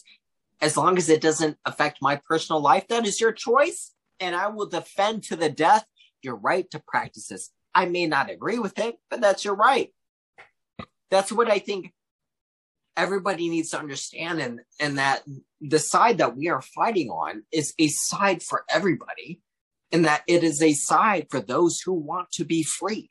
Yeah. It doesn't matter what party. Not just free, but fucking left alone, man. left Like, alone. and to have the to Left have that alone. that personal sovereignty to have control over yourself Yes. as an individual like our previous guest uh, we had on yesterday my friend andy who's a you know, singer in an awesome band that i love but you know we were we were talking about a similar thing with him yesterday and it's like i don't know man something has to give i hope it doesn't get to this point It will. That you're saying it will, but we also have to be realistic and realize that eventually it does get to a point where if you don't speak and you don't start adding your voice to this conversation, then it will get worse. And you're almost assuring that it's going to turn into something violent, you know? And the and people are fucking dreaming if they think that they can just stay out of it and stay on the fence and stay above it because there is no area of life that this is not encroaching upon. And you're seeing that now with artists and bands and musicians that how many of them are having to leave their bands now because of this. That happened with uh what was it, Mumford and Sons and the Offspring and multiple ones now. Even with me, that was a big thing. That's something I try to remind myself when this gets difficult and I feel like uh, this wasn't really something I asked for. I'm like, I'm, I'm just not the type of person that could have ever gone along with it. I just wanted to fucking write and make dick jokes. And I wrote a show that was just an honest thing about trying to find love as a gay person and talking about it in an honest way. And we were about to make it with Amazon and GLAAD came in and said, we will fucking destroy you because that was their precursor to all of this controlling the minorities and getting people to believe that the way that the way that this was just really all about protecting black people and gay people and equality and equal rights and all that bullshit. No. So no matter what you do no matter what your passion or job or career or anything is it will be affected by Well, this. so stand the fuck up because there's no avoiding it. The I would rather my name go on the list as someone who got shot against the wall. Hell to yeah. A name that is not on any list for not doing that. I wanted to that's, address that's what I'm down to now. I wanted to address that point of the sides too, you know, where we're like, oh, you're on this side or we're on that side. You're conservative, you're liberal. No, this is honestly really coming down to, like we said, personal sovereignty, liberty, the right to be left alone, right? And when it comes to these issues like lockdowns, mandates for masks on kids and and and forcing the shot on on people who just don't want it and shouldn't even have to fucking explain why they don't want it Mhm. they should have the right to just say, no, I don't want this shit. I'm not getting it. If you are against that, whether you are vaccinated or not, whether you are a Democrat or a Republican, if you are against that, we are on the same side. We are. And I, I, don't, I don't care who you voted for. I don't care if you voted for Biden, even. And was it a fucking mistake? Probably. But who knows if it would have made any uh, of a- difference at this point? But the point is, if you're someone who is for personal sovereignty and freedom, as long as you recognize your mistake to make Right. that choice for themselves and their own health, we are on the same side here. It, it's not a matter of liberal, conservative, Democrat, Republican, gay, straight, black, white, Asian, whatever. Like it is that. We want Exactly. to be left alone. We want to be able to make our own decisions, to decide our own destiny, like Ricky said. It's we're on the same side there, you know. And, And I- that's what it's I- important to emphasize that, you know. I agree, and that's that is what I believe in. Like that is that is why I fly the Betsy Ross behind me. I don't fly cool. the Look at that extremist flag. Yeah. extremist flag. Ooh, I'm a terrorist. Ooh, shoot me. You'll do me the pleasure. You'll actually be probably be saving yourself in the future if you shoot me right now. So probably do it. I don't fly the 50 star American flag. The reason why I don't is because I believe in what that flag stood for. And what that stood for is that you as an individual are sovereign of any government, king, ruler, what have you, and that you write your own destiny, whether it be a good destiny or a bad one. Or bad. is one of your choice. Yeah. You get to choose that. You get to design it. But is it is one of your choice. I believe in choice, and that is what that flag stood for. All these people on the other side they want to paint it as, oh, it's racist. Oh, you know, it's like fuck you. You missed the point of what that should stood for. yeah. We And that ain't what it haven't fucking- that ain't- to that point. But that is what you stood for Yeah. that you as an individual, you write your own destiny. That's what I believe in. I don't believe in this modern 50 flag shit. Sorry, we've lost the messaging Mhm. over the past. That ain't what it fucking stands for now. It, it, Agreed. I'm not going to shit on the flag, but I'm going to shit on it a little bit. We've lost the meaning Yeah. of what that I is. mean, I'm not patriotic personally, and most people who know me know I'm not. I've never been a very nationalistic, patriotic person. But at the same time, you know, I think I agree to the extent that there are certain values and principles that are unique to this place and that really haven't been seen before historically, and that should be conserved. And oh my God, I said it. And maybe that makes me a conservative to some extent but it's like there are certain areas where there's room for improvement, right? So we need the liberal mindset too, and we need people to be able to innovate and, and to see where where the changes need to happen and where we can improve.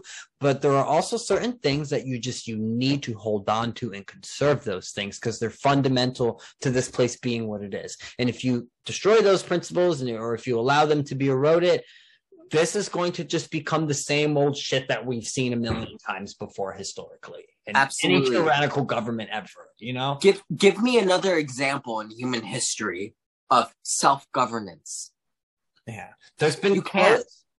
proximities maybe in like the Greek world, but like even Mm. then, you know, this this this has never happened in the way that it's happened here. It's just I support that. That is the only thing that I support is that original flag.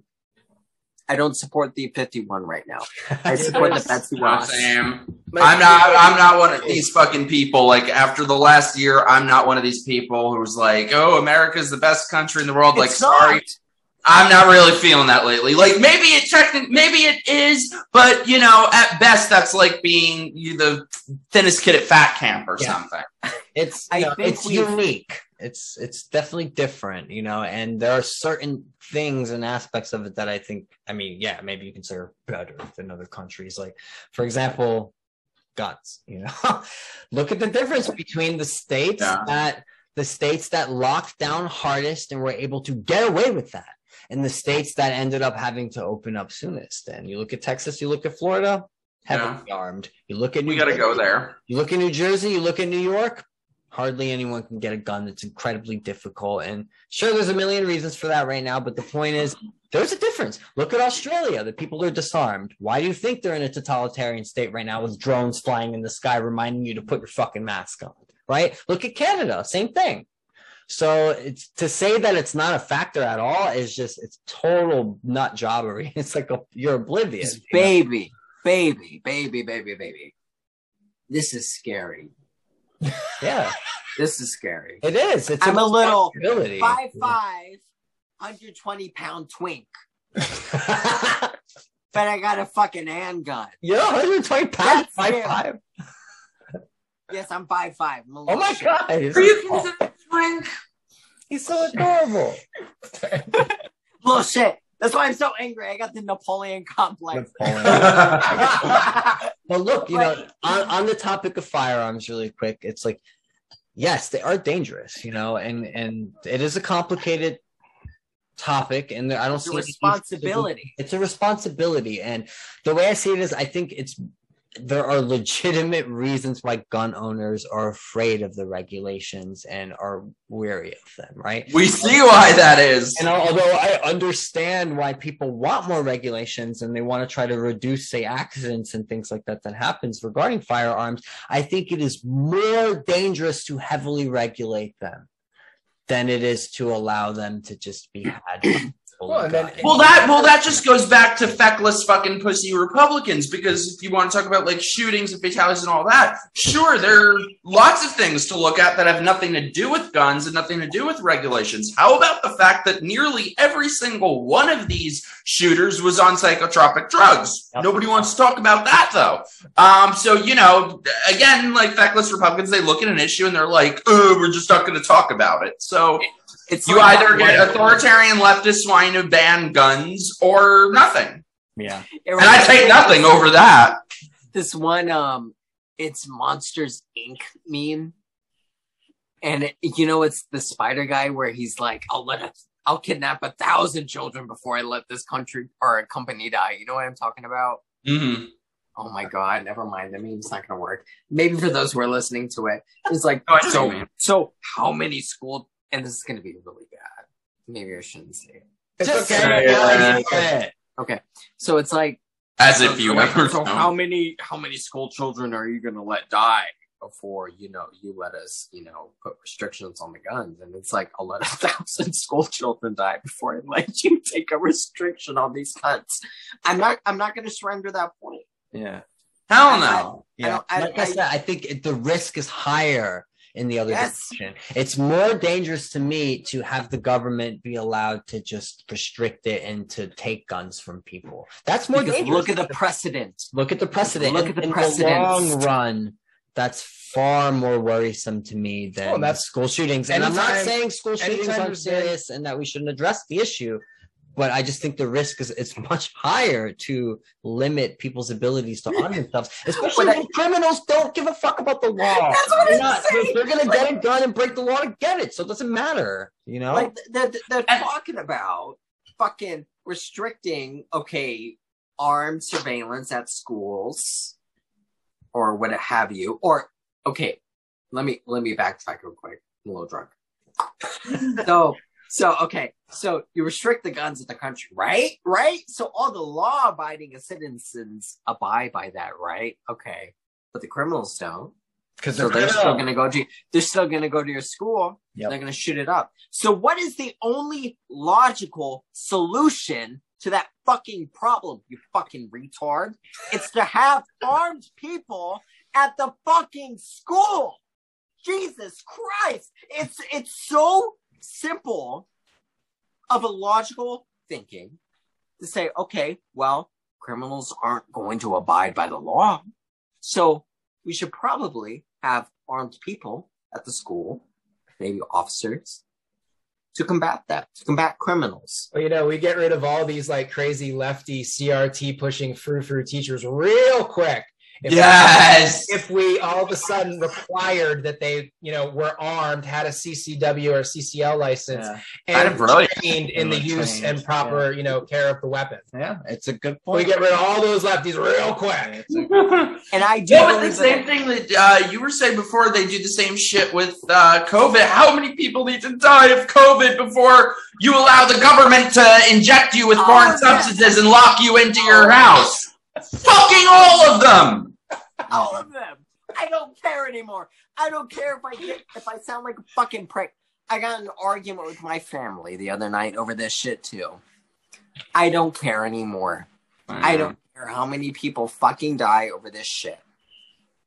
Do I do I pray for the lives? Absolutely. I wish you the best in the next life.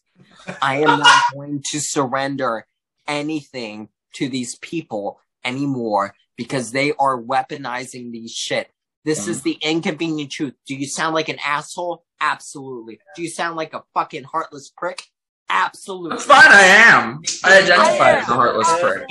Way Because too much on is the what they are power. trip. weaponizing on. They're weaponizing the fact that you're going to say, well, you know, if it's if this is my favorite, if it saves one life, then it's worth all this. Yeah. No, Except No. when you use that same argument about the shots. And it's like, Mhm. oh well, if the shots kill one person, shouldn't we just stop them? No, no, it doesn't matter there. But if COVID kills one person, it's like, oh my god, shut everything down, put the shot. Because it's always reality as determined by radical leftists. yeah, Right. We'll They determine the parameters of reality. I don't care. You Yeah. want to call me a fucking asshole for saying that one life doesn't? Yeah. Okay. Yep. If I'm measuring the odds, no. One life doesn't matter. You guys in know, um, comparison. Do you guys know of Christian Walker? I think Mikey knows. of- Not Christian. Is it Christian Walker? Walker, not Watson. I'm like confusing them. Oh, He's yeah, the yeah. really cute gay black guy. Yes. yeah, he's funny. He's hilarious. I don't agree. Want me to introduce you, Tony? Yeah. He has a couple positions that I, I disagree with on I mean, probably mostly like his like rah rah Israel, and I'm a little more critical of like the Mhm. Israeli government, I particularly not the Israeli people, the government. Anyway, agree. besides that, I fucking I think he's hilarious. I love his rants, and one of the things he's saying is just like you know I don't care about grandma anymore. Grandma. Oh no, I'll fuck, I'll push that bitch off the fucking cliff myself. Like, if you're care about Wheel her right fucking off of it. don't care. And I love when he says nuts jobbery. That's like his his phrase. I would love to get him on the show. He would be really interesting to talk. I would love to have a conversation with Christian Walker. it would be so funny to Oh my god, the GAYception with the four of us. Yes. Oh be my god, if we had all five of us together one chat. Oh my god! If he goes to UCLA, I got rejected from UCLA for Really? masters. yeah, I was like, okay. But Sounds like did you a funny. favor though. I I like I'm so glad. I like the style of his videos. I like that he does them during like his Starbucks his Starbucks. It's a great system that he has going with his rants. You know, it's like, what's on my mind today? All right, I'm gonna go get my coffee, and then while I'm going to get my coffee, I'm gonna, you know, just fucking speak my mind and put it out there. So he has a podcast now too. I haven't checked it out yet, but just wanted to shout him out. But it reminds me of that, you know, some of the stuff that he's been saying. It's just like, look, you know, you're saying, oh, grandma and this and grandma that. Like, Fuck her. Screw grandma. I'm tired of it. I'm done with it. Like, we need to go back to fucking freedom. like, if grandma doesn't want that shit, if grandma's too scared, then grandma can fucking stay at home, you know? I, I Grandma can get fucking euthanized. Well, no, not that, but she can definitely stay the fuck home if I'm that's. saying that. guys, guys, I gotta go pee real quick. No, we, I gotta go to fuck to bed soon. yeah, we do too, so we should probably wrap it up here because we've been. Okay, deal. This was like our longest conversation too. Mm-hmm. Like, This was great. You knew it would be.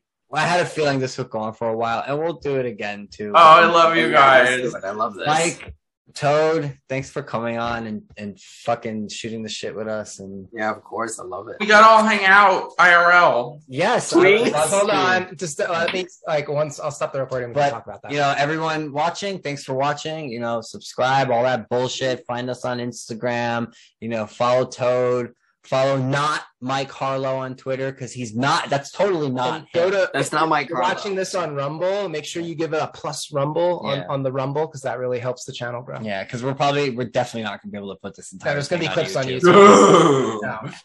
But thanks for watching, guys. Okay. Peace out.